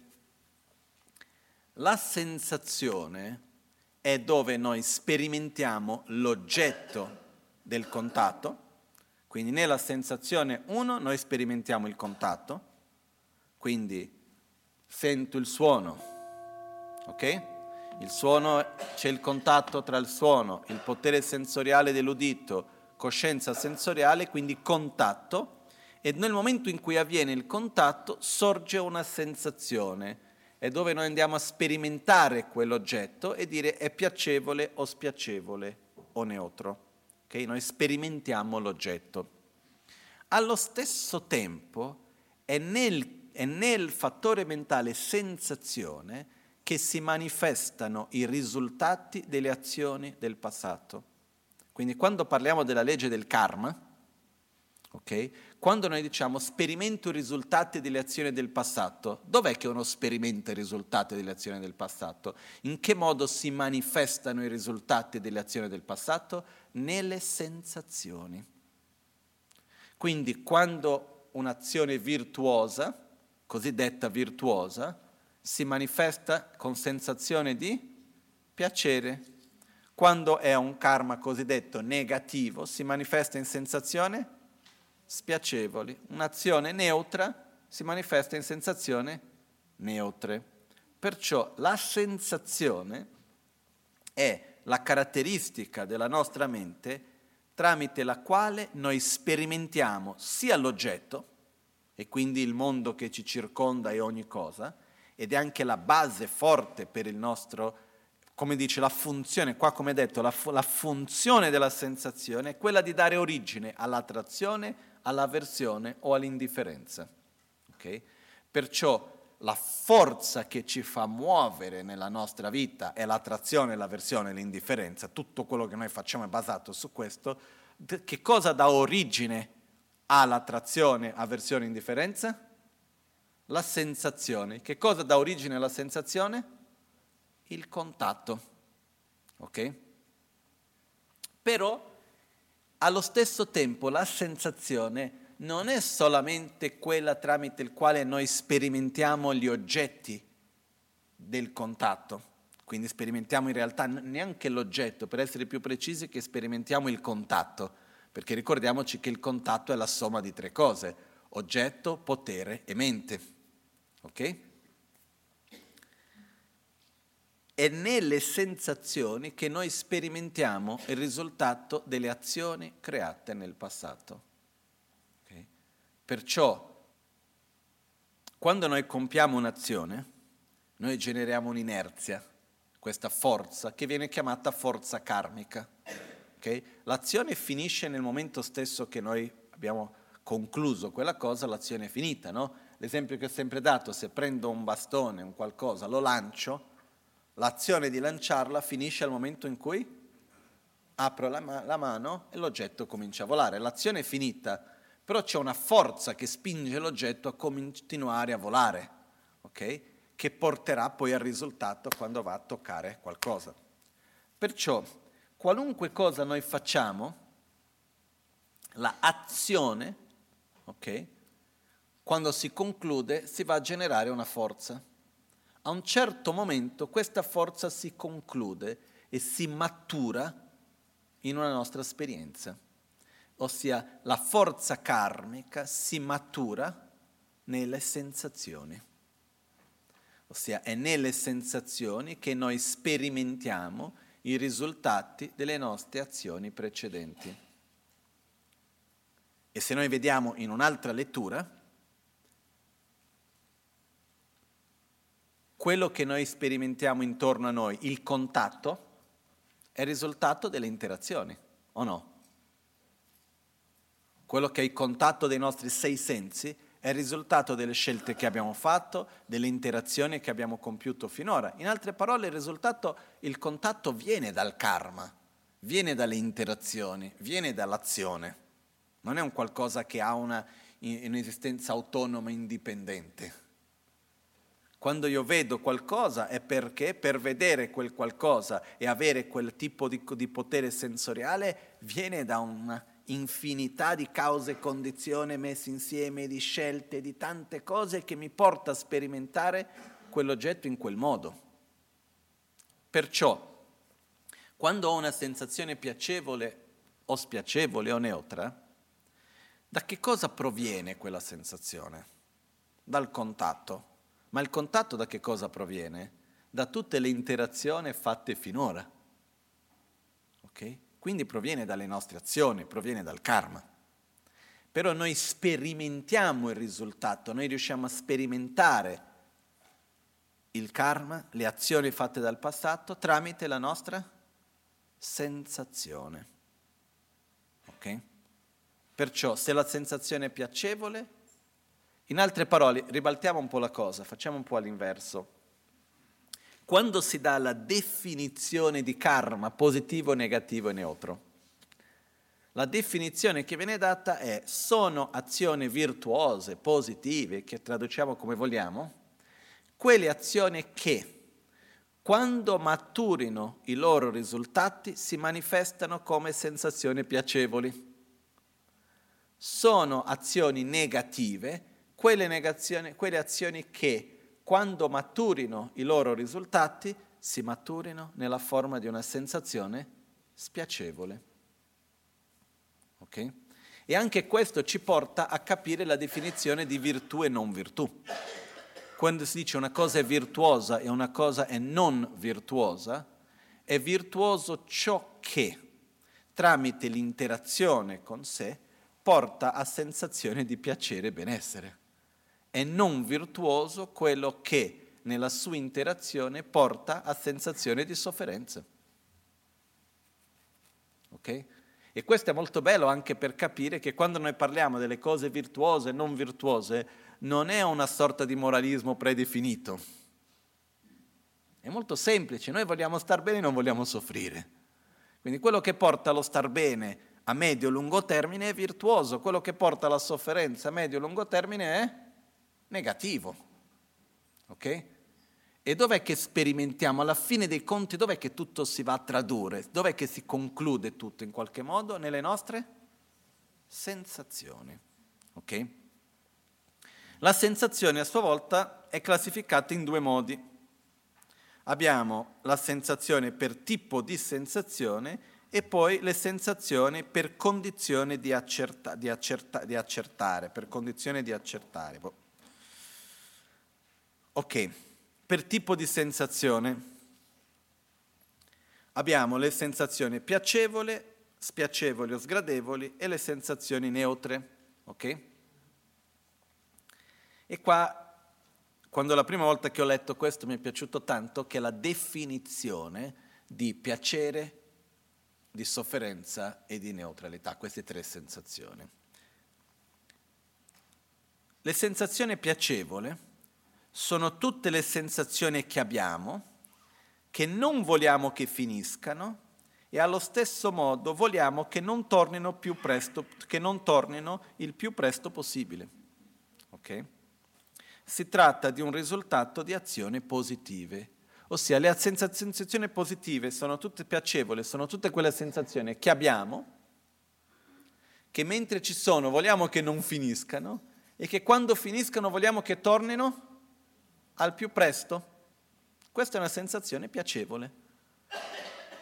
Le sensazioni spiacevoli invece quali sono? Sono tutte le sensazioni che noi abbiamo, che quando ci sono vogliamo che finisca il più presto e quando sono finite vogliamo che non tornino più. Le sensazioni neutre sono tutte quelle sensazioni che abbiamo, che mentre ci sono non ci importa se ci sono o se non ci sono, e quando finiscano non ci importa se tornino o meno. Okay?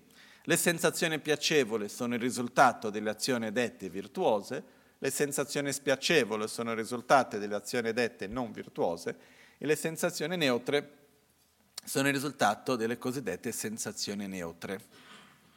Allo stesso tempo, le sensazioni piacevoli sono la base per generare attrazione. Le sensazioni spiacevoli sono la base per generare avversione e le sensazioni neutre sono la base per generare indifferenza. Okay? Um, per esempio, non so perché, velocemente, esistono per esempio certi, vengono descritti certi stati di coscienza, in certi tipi di rinascite, dove non ci sono sensazioni piacevoli, non ci sono sensazioni spiacevoli, ma uno rimane per un tempo molto lungo in uno stato di neutralità. Questo porta a uno stato di indifferenza, okay? che alla fine dei conti è un po'... non è una cosa molto buona. Okay? Comunque, questi sono i tre tipi di sensazioni. Quindi quando noi osserviamo noi stessi, poi noi a queste sensazioni le diamo tanti nomi diversi, gioia, piacere, soddisfazione, si manifestano, ci sono tanti altri ingredienti che si possono sommare, ok? Però sono tutte sensazioni che noi abbiamo. E gran parte delle azioni che noi compiamo nella nostra vita sono causate da sulla base delle sensazioni. Gran parte delle scelte che noi facciamo si basano sulle sensazioni. Quando noi viviamo una situazione qualunque, di solito qual è il nostro punto di riferimento per dire se la situazione è andata bene o male? È la sensazione.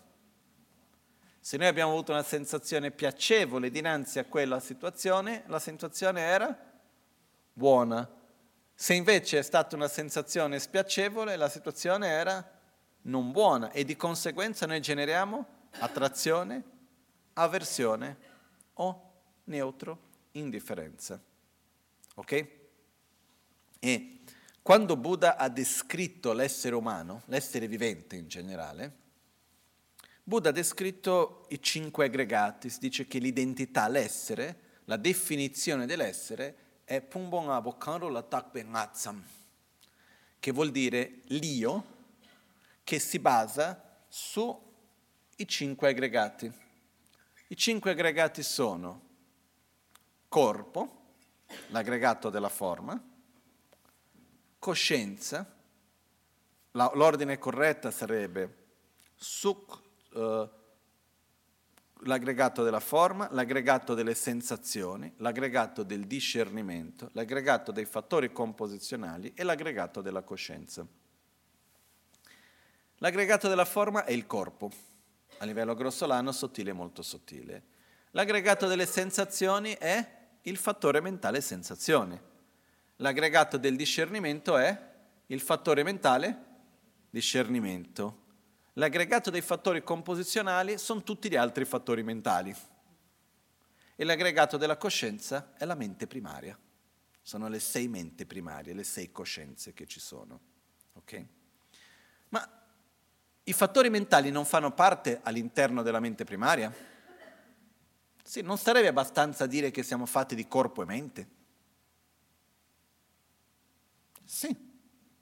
Perché quando si descrive l'essere Buddha, invece di dire che siamo fatti di corpo e mente, ha descritto che siamo fatti di corpo, sensazioni, discernimento, fattori composizionali e coscienze. L'importanza che viene data a questo, questo viene descritto negli insegnamenti dell'Abhidharma, dice che gran parte dei nostri conflitti e conseguenza sofferenza nascono dall'attaccamento alle sensazioni e al discernimento.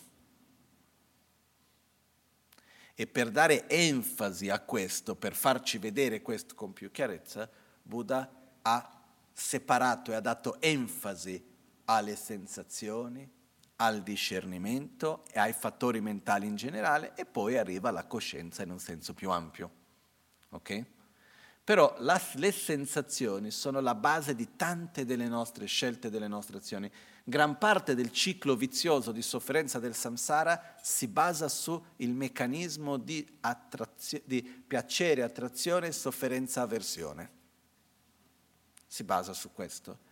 Quindi una delle chiavi del nostro percorso è quello di riuscire a rompere in qualche modo questo meccanismo, ossia anche se io ho una sensazione dispiacevole, di sofferenza, se io riesco a capire da dove proviene quella sensazione spiacevole, io posso direzionare meglio la mia avversione, perché inevitabilmente quando abbiamo una sensazione spiacevole, che tipo di reazione avremo? Avversione. Ditemi voi se avete mai avuto una sensazione spiacevole e una reazione di attrazione. Io posso avere avversione e di conseguenza attrazione a qualcosa che io ritengo che mi porterà a benessere. Però dinanzi alla sensazione spiacevole abbiamo avversione. Quello che cambia tanto è dove noi proiettiamo quell'avversione a che cosa direzioniamo quella versione, in altre parole, da dove proviene quella sensazione. Quindi uno, se io capisco che quella sensazione spiacevole è il risultato del mio karma negativo, l'avversione va verso le azioni non virtuose. Se non voglio più vivere questo, devo smettere di fare stupidate. In poche parole. Dall'altra parte, se noi andiamo ad osservare, ogni sensazione si divide anche per le cosiddette condizioni di accertamento, ossia un po' diverse. Le parole, le traduzioni certe volte poi in italiano per me faccio più fatica ancora dell'inglese certe volte. Comunque, le condizioni che accertano sono le sensazioni fisiche e le sensazioni mentali. Per sensazioni fisiche abbiamo la sensazione che passa attraverso il contatto visivo, la sensazione che passa attraverso il contatto uditivo, la sensazione che passa attraverso il contatto olfattivo, la sensazione che passa attraverso il contatto gustativo e la sensazione che passa attraverso il contatto tattile. Poi abbiamo le sensazioni mentali, ognuna di queste sensazioni può essere piacevole, spiacevole o neutre, quindi si hanno un totale di 18 sensazioni. Perciò la sensazione mentale sono le sensazioni che passano attraverso il contatto mentale. Okay? E qua Yonzin Eshe Gensen scrive, sensazioni di piacere portano il desiderio di non essere separato dall'oggetto, attaccamento. Sensazioni di sofferenza portano il desiderio di essere separato dall'oggetto, avversione. Sensazioni neutrali portano ad avere né avversione né attrazione verso l'oggetto. Perciò quando abbiamo una sensazione di piacere, inevitabilmente andiamo a generare attrazione. E la stessa cosa al contrario, ok? Una delle cose importanti per noi è osservare quando abbiamo una sensazione di piacere e cominciamo a generare attrazione. L'attrazione all'inizio non è direzionata verso nulla di particolare. è, viene prima ancora. Ok? È un sentimento che voglio che continui quella sensazione. Però noi di solito saltiamo una parte del processo e noi colleghiamo la sensazione con l'oggetto. E molto spesso con l'oggetto sbagliato. Tu mi parli, però dal momento in cui io sento una sensazione spiacevole che si basa in realtà sul valore che io ho attribuito sul suono che io ho sentito, qual è l'oggetto di quella sensazione? Uditivo o mentale? Mentale, ossia l'oggetto mentale è un valore che io stesso ho attribuito, ma nella nostra esperienza diretta noi a che cosa attribuiamo quella sensazione dispiacevole? Alle cose che tu hai detto e poi a te. Quindi l'avversione va verso la persona, verso quello che è stato detto e poi verso la persona, dipende come noi andiamo a direzionarla. Ma se io riesco a capire che in realtà la mia sensazione di sofferenza, uno è il risultato delle mie proprie interazioni e scelte del passato, quindi karma. Due, qual è l'oggetto in questo caso specifico? Non è il suono che ho sentito, ma il valore che ho attribuito. E questo già mi toglie dal fatto di proiettare contro l'altro e generare odio e avversione verso l'altra persona, ma di cercare di rivedere il mio modo di interagire e percepire le cose. Okay? Chiudo e apro parentesi. Questo però sono meccanismi più dettagliati, più sottili. Questi meccanismi di attrazione e avversione sulla base della sensazione sono molto spontanei. E questo però non toglie il fatto della responsabilità nell'agire. Se io ti parlo con aggressività e tu rimani male, ok? È vero che la tua sensazione di sofferenza viene dal valore che tu hai attribuito, eccetera, ma io ho responsabilità in quello o no? Sì. Ok? Esiste un'interdipendenza lì, esiste una connessione. Non è che, ah no, quindi è tutto io ti parlo come parlo, quello che tu senti è il risultato di come tu vedi. Non è proprio così. Sì e no, però noi abbiamo anche dei meccanismi, come posso dire, se io vado a un essere totalmente equilibrato, un Buddha, e gli parlo con molta aggressività, soffrirà? No, perché mi guarderà con compassione. Ok? E, è come è come se qualcuno mi viene a dare un pugno, mi viene a colpire. Quando viene a colpirmi, se io semplicemente faccio un leggero movimento e la persona passa dritto, non mi colpisce. Se io non so, perché la miglior difesa è la non difesa, e non permettere neanche che l'attacco avvenga. Invece se c'è l'attacco e io mi metto lì e lo trattengo, io incasso il colpo, ok? Il colpo esiste. È vero che io non avrei incassato il colpo se saprei, se fossi capace di reagire in un altro modo, eccetera, eccetera. Fatto sta che non sono capace, quindi esiste la responsabilità anche da parte di chi agisce insieme. Ok? Questo solo per, volevo dire questo per dire che è chiaro che se io agisco con violenza verso un essere perfettamente realizzato, l'essere non soffrirà ma se agisco con la stessa attitudine verso un essere che non ha quelle realizzazioni, la tendenza sarà soffrire. E io ho una parte importante di responsabilità in mezzo a tutto questo. Ok? Quindi è importante per noi conoscere i nostri meccanismi, ma non è neanche che siamo noi che abbiamo creato tutto e che nessuno è responsabile di nulla. Ok? Solo per mettere una chiarezza su questo punto. Ok? Adesso, Buddha diceva quindi che uno dei punti importanti è che gran parte dei nostri conflitti nascono dall'attaccamento alle sensazioni. Noi diamo un'importanza alle sensazioni enorme, perché in fondo quello che noi vogliamo è star bene, vogliamo essere perennemente in sensazioni di piacere, piacevole. E poi anche qua una delle cose che succede è che noi, per esempio, facciamo una confusione. Noi confondiamo benessere, una sensazione piacevole più duratura, con il piacere e non con la soddisfazione. E anche da un punto di vista chimico, che adesso io il processo dettagliato non me lo ricordo, me l'hanno spiegato più volte, ma in qualche modo non me lo ricordo bene, per questo preferisco non entrare in cose che non saprei descrivere bene. Fatto sta che quando abbiamo una sensazione di piacere tramite gli stimoli sensoriali e così via, genera dentro di noi un sentimento prima di benessere, ma subito dopo di voglio di più. E quindi quando noi vogliamo di più è una sensazione piacevole o spiacevole? Spiacevole. E certe volte noi vogliamo l'oggetto non perché attribuiamo che quell'oggetto ci faccia bene, ma perché vogliamo togliere la sensazione del necessitare di più, di quella insoddisfazione.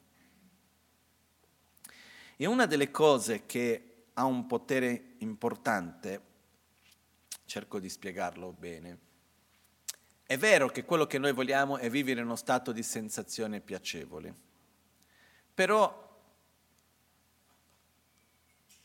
meno abbiamo attaccamento alle sensazioni immediate e più ci direzioniamo verso le cause, più potremo vivere in uno stato di piacere.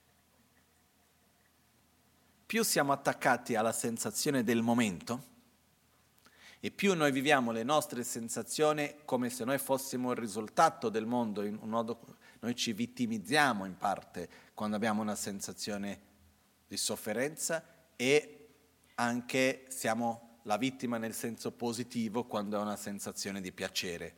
No? Usando la, la, frase di Buddha al contrario, io non sono il mio proprio nemico e io non sono il mio proprio protettore. Buddha diceva io sono il mio proprio nemico, io sono il mio proprio protettore. No? Però la nostra tendenza è il contrario. Quando abbiamo una sensazione piacevole attribuiamo a qualcosa intorno a noi e generiamo attaccamento, quando abbiamo una sensazione di sofferenza attribuiamo a qualcosa intorno a noi e cerchiamo di eliminarla dalle nostre vite. La cosa importante è che la sensazione di piacere e la sensazione di sofferenza, dal mio punto di vista, sono il risultato del essere o non essere in armonia. Quando il corpo è equilibrato e la mente è equilibrata ed è in armonia con sé e con gli altri, c'è una sensazione di piacere. Quando viene a mancare questo equilibrio, quando viene a mancare questa armonia, abbiamo sofferenza. E la sensazione di sofferenza spesso è importantissima, perché la sensazione di sofferenza è un, è una, un campanello come una, una, bandiera rossa che è lì che si alza per dire guardate che c'è qualcosa che non va. Quindi più noi viviamo in armonia, in equilibrio con noi e con gli altri, fisicamente, mentalmente, socialmente, in qualunque contesto, più abbiamo sensazioni piacevoli. Più noi viviamo in un modo che è in disarmonia, più viviamo in, con sensazione di sofferenza. Se noi guardiamo questo da un altro punto di vista, e qua usciamo un po' dal contesto specifico della filosofia buddista, ma è una riflessione che ho fatto un po' di tempo fa. Perché esiste la sensazione di piacere e di sofferenza? Cosa succederebbe se non ci fosse la sensazione di piacere e di sofferenza? Noi non sopravviveremo la nostra specie sarebbe finita da tanto tempo. Se l'atto di riproduzione non fosse piacevole, ci riprodurremo? No. Se l'atto di mangiare non fosse piacevole, mangeremo? No. Che cosa ci spinge a mangiare quando c'è fame? La sofferenza della fame e il piacere del mangiare è la sensazione. O no? Ok? Perciò queste due sensazioni di piacere e di sofferenza sono in parte il nostro meccanismo più profondo che ci permette di rimanere in vita. Perché noi alla fine siamo mossi da queste due forze, attrazione e avversione. La cosa interessante è che ci spingono in realtà verso uno stato di armonia, di salute, fisico e mentale. Perché le cose che ci fanno bene portano una sensazione a medio-lungo termine, non solo immediato, eh? di piacere, di benessere, e le cose che ci fanno male portano una sensazione a medio-lungo termine di sofferenza. Ok? La chiave è non rimanere attaccati alla sensazione, ma sì a vedere le sensazioni come una sorta di messaggio, di campanello che ci fa vedere se quello che stiamo facendo, il modo in cui viviamo fisicamente, mentalmente, eccetera, è equilibrato o meno. Quindi se io ho un dolore fisico, ho una sensazione di sofferenza fisica, vuol dire che il modo in cui interagisco con il mondo intorno a me, il modo in cui vivo la mia vita, lo stile di vita che ho, quindi le interazioni fisiche e anche quella mentale, eccetera, non va bene.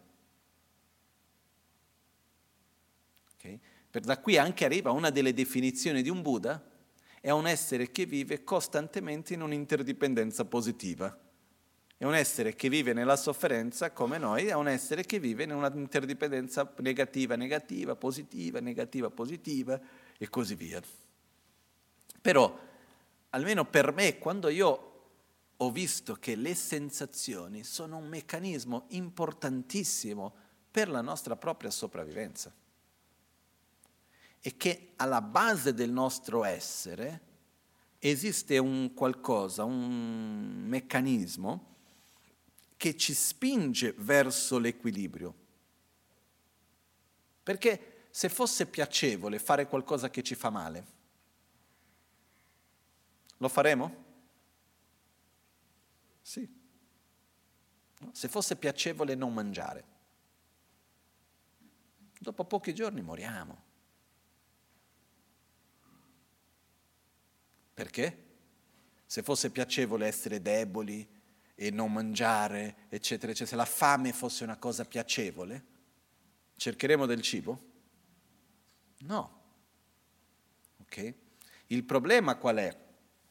Che noi non siamo capaci di collegare no, il momento presente con il momento precedente e con quello futuro. E le varie interazioni si dividono in quattro tipi. Ci sono le cose che il contatto porta a una sensazione piacevole, ma che il contatto continuativo, diciamo, nel momento successivo porta a una sensazione negativa. In altre parole, quello che è piacevole però fa male ci sono le cose che il contatto immediato è piacevole e che fa bene, quindi che porta a uno stato di salute fisica, mentale, eccetera, eccetera, porta all'equilibrio. Poi ci sono quelle cose che il contatto è spiacevole e che fanno male, e quelle cose che il contatto diretto è spiacevole e però fanno bene. Ok? Le cose che il contatto diretto è piacevole e fanno bene non ci dobbiamo preoccupare, tanto li vogliamo automaticamente, abbiamo attrazione verso queste. Le cose che il contatto immediato è spiacevole e fanno male non ci dobbiamo preoccupare perché tanto abbiamo avversione. Il vero problema è le cose che il contatto immediato be- è piacevole ma fanno male e le cose che il contatto immediato è spiacevole però fanno bene e siamo pieni nella nostra vita. Perciò è importante per noi non essere attaccati al contatto immediato, alla sensazione immediata, ma sapere invece vedere che noi dobbiamo coltivare quello che ci fa bene e abbandonare quello che ci fa male, al di là della reazione immediata, avere una visione più a medio-lungo termine. Ok? Per me un esempio di questo è se ho mal di testa, sensazione spiacevole, e qualcuno mi fa un trattamento, un massaggio che fa male, ma io so che quel massaggio dopo mi aiuterà a non avere più mal di testa, è un dolore che è benvenuto. Ok? È un dolore che è benvenuto in realtà a un livello non fisico, a un livello mentale, perché quando sento quel dolore, che qualcuno mi sta premendo qua e fa male, la sensazione fisica del tatto che, di quel dolore è spiacevole e quindi ho avversione a quella sensazione. Però il valore che attribuisco è che quella è una cosa che mi fa bene, quindi ho attrazione. Non so se è chiara. Nello stesso modo, se c'è una cosa che nel momento immediato è piacevole, ma io so che quella cosa mi fa male, io attribuisco una, un significato negativo, quindi posso generare avversione a quello. Perciò le sensazioni sono una parte fondamentale del nostro essere e riuscire a osservare meglio le nostre sensazioni, capire un po' come anche spesso siamo schiavi delle sensazioni. Noi facciamo tantissime cose per le sensazioni, molte, molte di più di quelle che noi immaginiamo. L'altro aspetto, ricordiamoci, le sensazioni hanno una loro funzione. Però se noi rimaniamo attaccati alla sensazione, invece di essere, eh, invece di vedere la funzione, il messaggio che ci stanno dando, è un po' come per dire, immaginiamo che a un certo punto, quando noi facciamo le cose che vanno bene, c'è una bella musica, una bella atmosfera. E quando facciamo delle cose che non vanno bene, suona un'allarma e così via. Però a un certo punto noi perdiamo la connessione con quello che facciamo e quello che accade. Quindi quando c'è la musica bella, l'atmosfera bella, ai che bello che questo sta accadendo. Quando c'è l'allarme che suona, vogliamo spegnere l'allarme e non lo colleghiamo con i nostri comportamenti e con quello che noi siamo. Okay? Di solito quando suona l'allarme, noi cerchiamo di capire come mai l'allarme sta suonando o vogliamo spegnerlo e basta?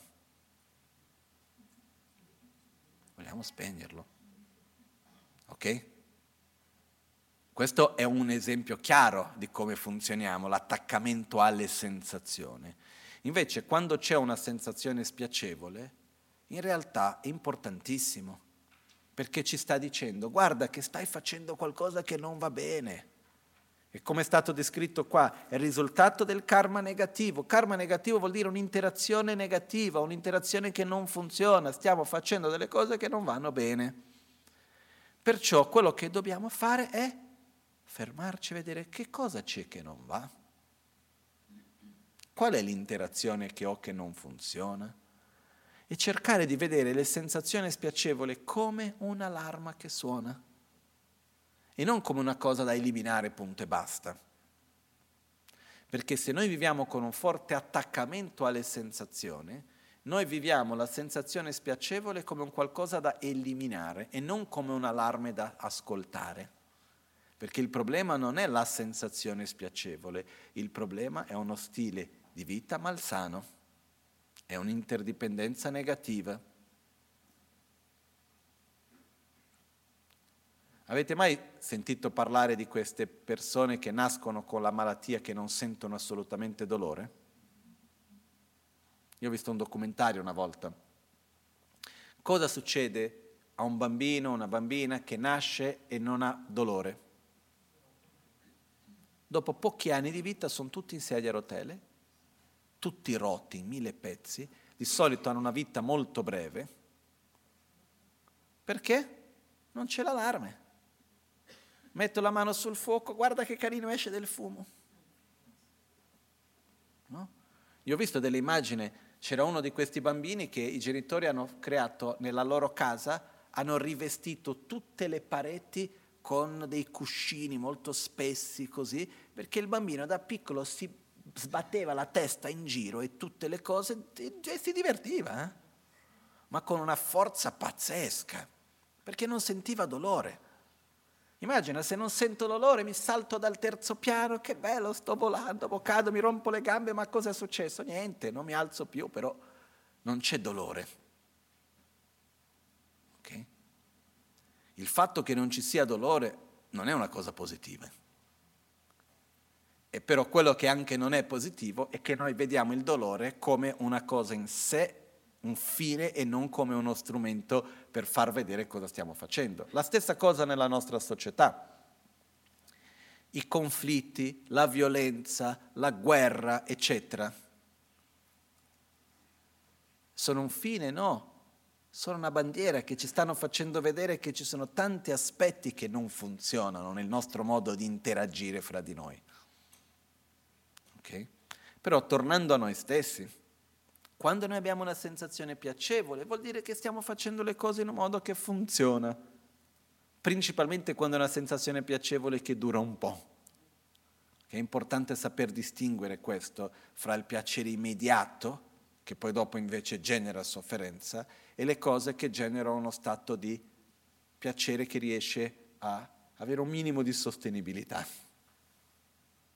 Perciò usando un termine moderno, dovremmo cercare di generare il, la felicità sostenibile. Ok? E non la felicità momentanea insos- che non è sostenibile. Dobbiamo fare in modo che questo possa sostenersi. Una delle chiavi è non avere troppo attaccamento alle sensazioni, ma più che altro direzionare l'attaccamento a ciò che porta equilibrio, a una vita sana, fisica, mentale, emozionale, nel modo di relazionarsi con le persone, dell'ambiente e così via. In altre parole, vivere la vita in un modo virtuoso, con un'interdipendenza positiva, ricordandoci che per virtù si intende dire ciò che nella sua interazione porta a una sensazione di piacere, a medio-lungo termine, okay? non necessariamente il piacere immediato. Ok? E da questo vediamo l'importanza della sensazione. Velocemente, poi domani entriamo nei dettagli. Insieme con la sensazione avviene un altro aspetto che in realtà proviene anche questo dal contatto, che è il discernimento. Ok? Vediamo velocemente. Dushe gi tseni chi shenas, dushe te shebar chebe tseni tes, tsemar zimba dang, chawar zimbe ngowo kangi jidar tongwa dang, töba dang, cheta cheba dang, nambar shebe, tö namla, tanya dokpa os. Quali sono le caratteristiche che definiscono il discernimento? Il discernimento è il fattore mentale che ha la funzione di conoscere attraverso la raccolta di aspetti specifici e generali di un dato oggetto, attraverso il vedere, l'ascoltare, il differenziare e il conoscere, al fine di etichettare tale oggetto. Yul wang namshe sum dutes, yulgi tumu maimbe tsema zimbe rikpaos, è la mente che si basa sulle caratteristiche specifiche di un oggetto di percezione, con la raccolta di oggetti, potere sensoriale e coscienza sensoriale. Il discernimento è il fattore mentale che apprende le caratteristiche dell'oggetto, della percezione, attraverso il proprio potere. Ci sono sei tipi di discernimento basati su ciascuno dei sei sensi. La funzione del discernimento è di specificare le caratteristiche dell'oggetto e di indicare il suo nome. Ossia, il discernimento è quello dove noi mettiamo insieme oggetto, potere sensoriale e coscienza, ossia il contatto, e, ne, e dal contatto noi entriamo, in, noi entriamo in contatto, percepiamo delle caratteristiche specifiche. Noi vediamo delle caratteristiche dell'oggetto, forme, colori, suoni, eccetera. Prendiamo queste caratteristiche specifiche e generali, generali vuol dire nel metterli insieme, e facciamo una ricerca interna nostra per vedere dov'è che ho mai visto qualcosa di simile, sperimentato qualcosa di simile, se ho un discernimento visivo, su questa forma, ci sono altre forme simili che ho percepito prima? Sì. Che valori ho attribuito? Sono stati, mi hanno fatto bene, mi hanno fatto male? Che emozioni ho vissuto quando sono entrato in contatto con loro? C'è una quantità di roba enorme che succede lì dentro. Eh? E quando noi scegliamo una, attribuiamo quella in quell'oggetto. Gli diamo un nome, ok? Andiamo a etichettare quell'oggetto e questo è il discernimento. Il discernimento è una cosa sempre presente ed ha un potere enorme. Okay? Non è per nulla che Buddha descrisse l'essere con, ha dato, ha dato enfasi a okay, corpo, poi ha dato sensazione, discernimento. Di tutti i 51 fattori mentali ha dato enfasi a sensazione e discernimento, anche perché Buddha diceva che gran parte dei nostri conflitti nascono dall'attaccamento alle sensazioni o al discernimento. Gran parte dei conflitti nascono perché secondo me è così. Perché quando noi vediamo qualcosa e attribuiamo un significato, è molto simile a quello che abbiamo detto prima del flusso. Qualunque oggetto che noi vediamo, qualunque suono che noi sentiamo, qualunque oggetto sensoriale che percepiamo, ok? la, che, la forma è più facile in qualche modo. Non è un'entità in sé, è un insieme di cose. È chiaro questo? Se prendo il libro è fatto di tante parti. Se prendo qualunque cosa che vado a vedere, guardo una persona, ci sono tante parti che compongono quella forma. C'è la testa, ci sono le braccia, c'è il vestito, c'è la forma dei capelli, ci sono mille cose insieme che formano quella persona. E quello che noi facciamo è che noi percepiamo, il nostro discernimento va a prendere una parte di quello e va a attribuire un nome. Il discernimento non percepisce ogni caratteristica dell'oggetto prende quell'immagine, per esempio la forma, fa una ricerca delle esperienze precedenti e quando trova qualcosa che combacia, dice ok, è questo. Ma ci sono diverse altre caratteristiche che uno non ha visto, che non ha percepito, che non ha preso in considerazione e che se prendesse in considerazione avrebbe dato un altro nome, un'altra etichetta. Ok? Perciò dipende da quale prospettiva la stessa cosa va vista. Quindi nel discernimento qual è il problema che noi abbiamo? Che quando io vedo qualcosa, o qualunque vedo qualcosa, entro in contatto con un oggetto di qualunque dei nostri sei sensi, anche il senso della mente, mi ricordo un'immagine o un'idea, qualunque cosa sia essa, io faccio il lavoro di cercare nelle esperienze precedenti, nei oggetti visti, sperimentati, nei concetti accumulati, io faccio una ricerca e applico al momento presente. È questo. Il problema è che quando io dico è questo, io non sono consapevole che quello che io dico è non è altro che un valore che io sto attribuendo e che ci sono tante caratteristiche che non prendo in considerazione. Per me quella è la realtà. E io sono, ho un enorme attaccamento a quella realtà. E se un'altra persona ha una realtà diversa, quella persona è sbagliata. Questa è la nostra tendenza. Okay?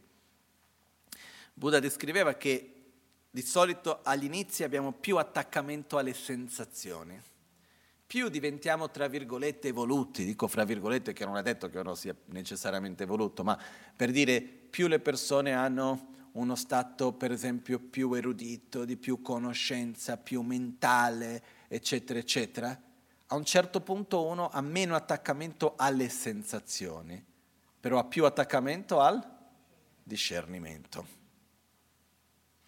No? C'è uno che può dire, ma sai che c'è? Mi dai la mia bistecca e la mia birra? Tu pensi quello che pensi, io penso quello che penso. Di resto, che sia, vengo, sono appena venuto dal Brasile e mi è venuto in mente la bistecca e la vira, però può essere mille altri esempi. Eh? Mi dà il mio prato vegano che io sono contento, per dire una cosa non, per non creare stereotipi, ok? Però quello che succede è che c'è un momento, c'è uno che può dire io sono contento, mi dai quello che mi piace, il resto chi se ne frega, tu pensi una cosa, io penso un'altra. c'è un momento nel quale uno diventa molto importante cosa uno pensa e cosa l'altro pensa e c'è un forte attaccamento in questo anche, che crea un sacco di conflitti. Okay?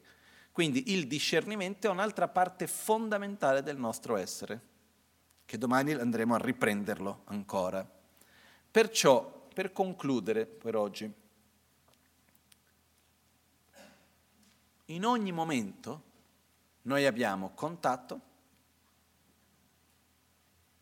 sensazione, discernimento e poi abbiamo anche intenzione e attenzione, che poi domani vedremo.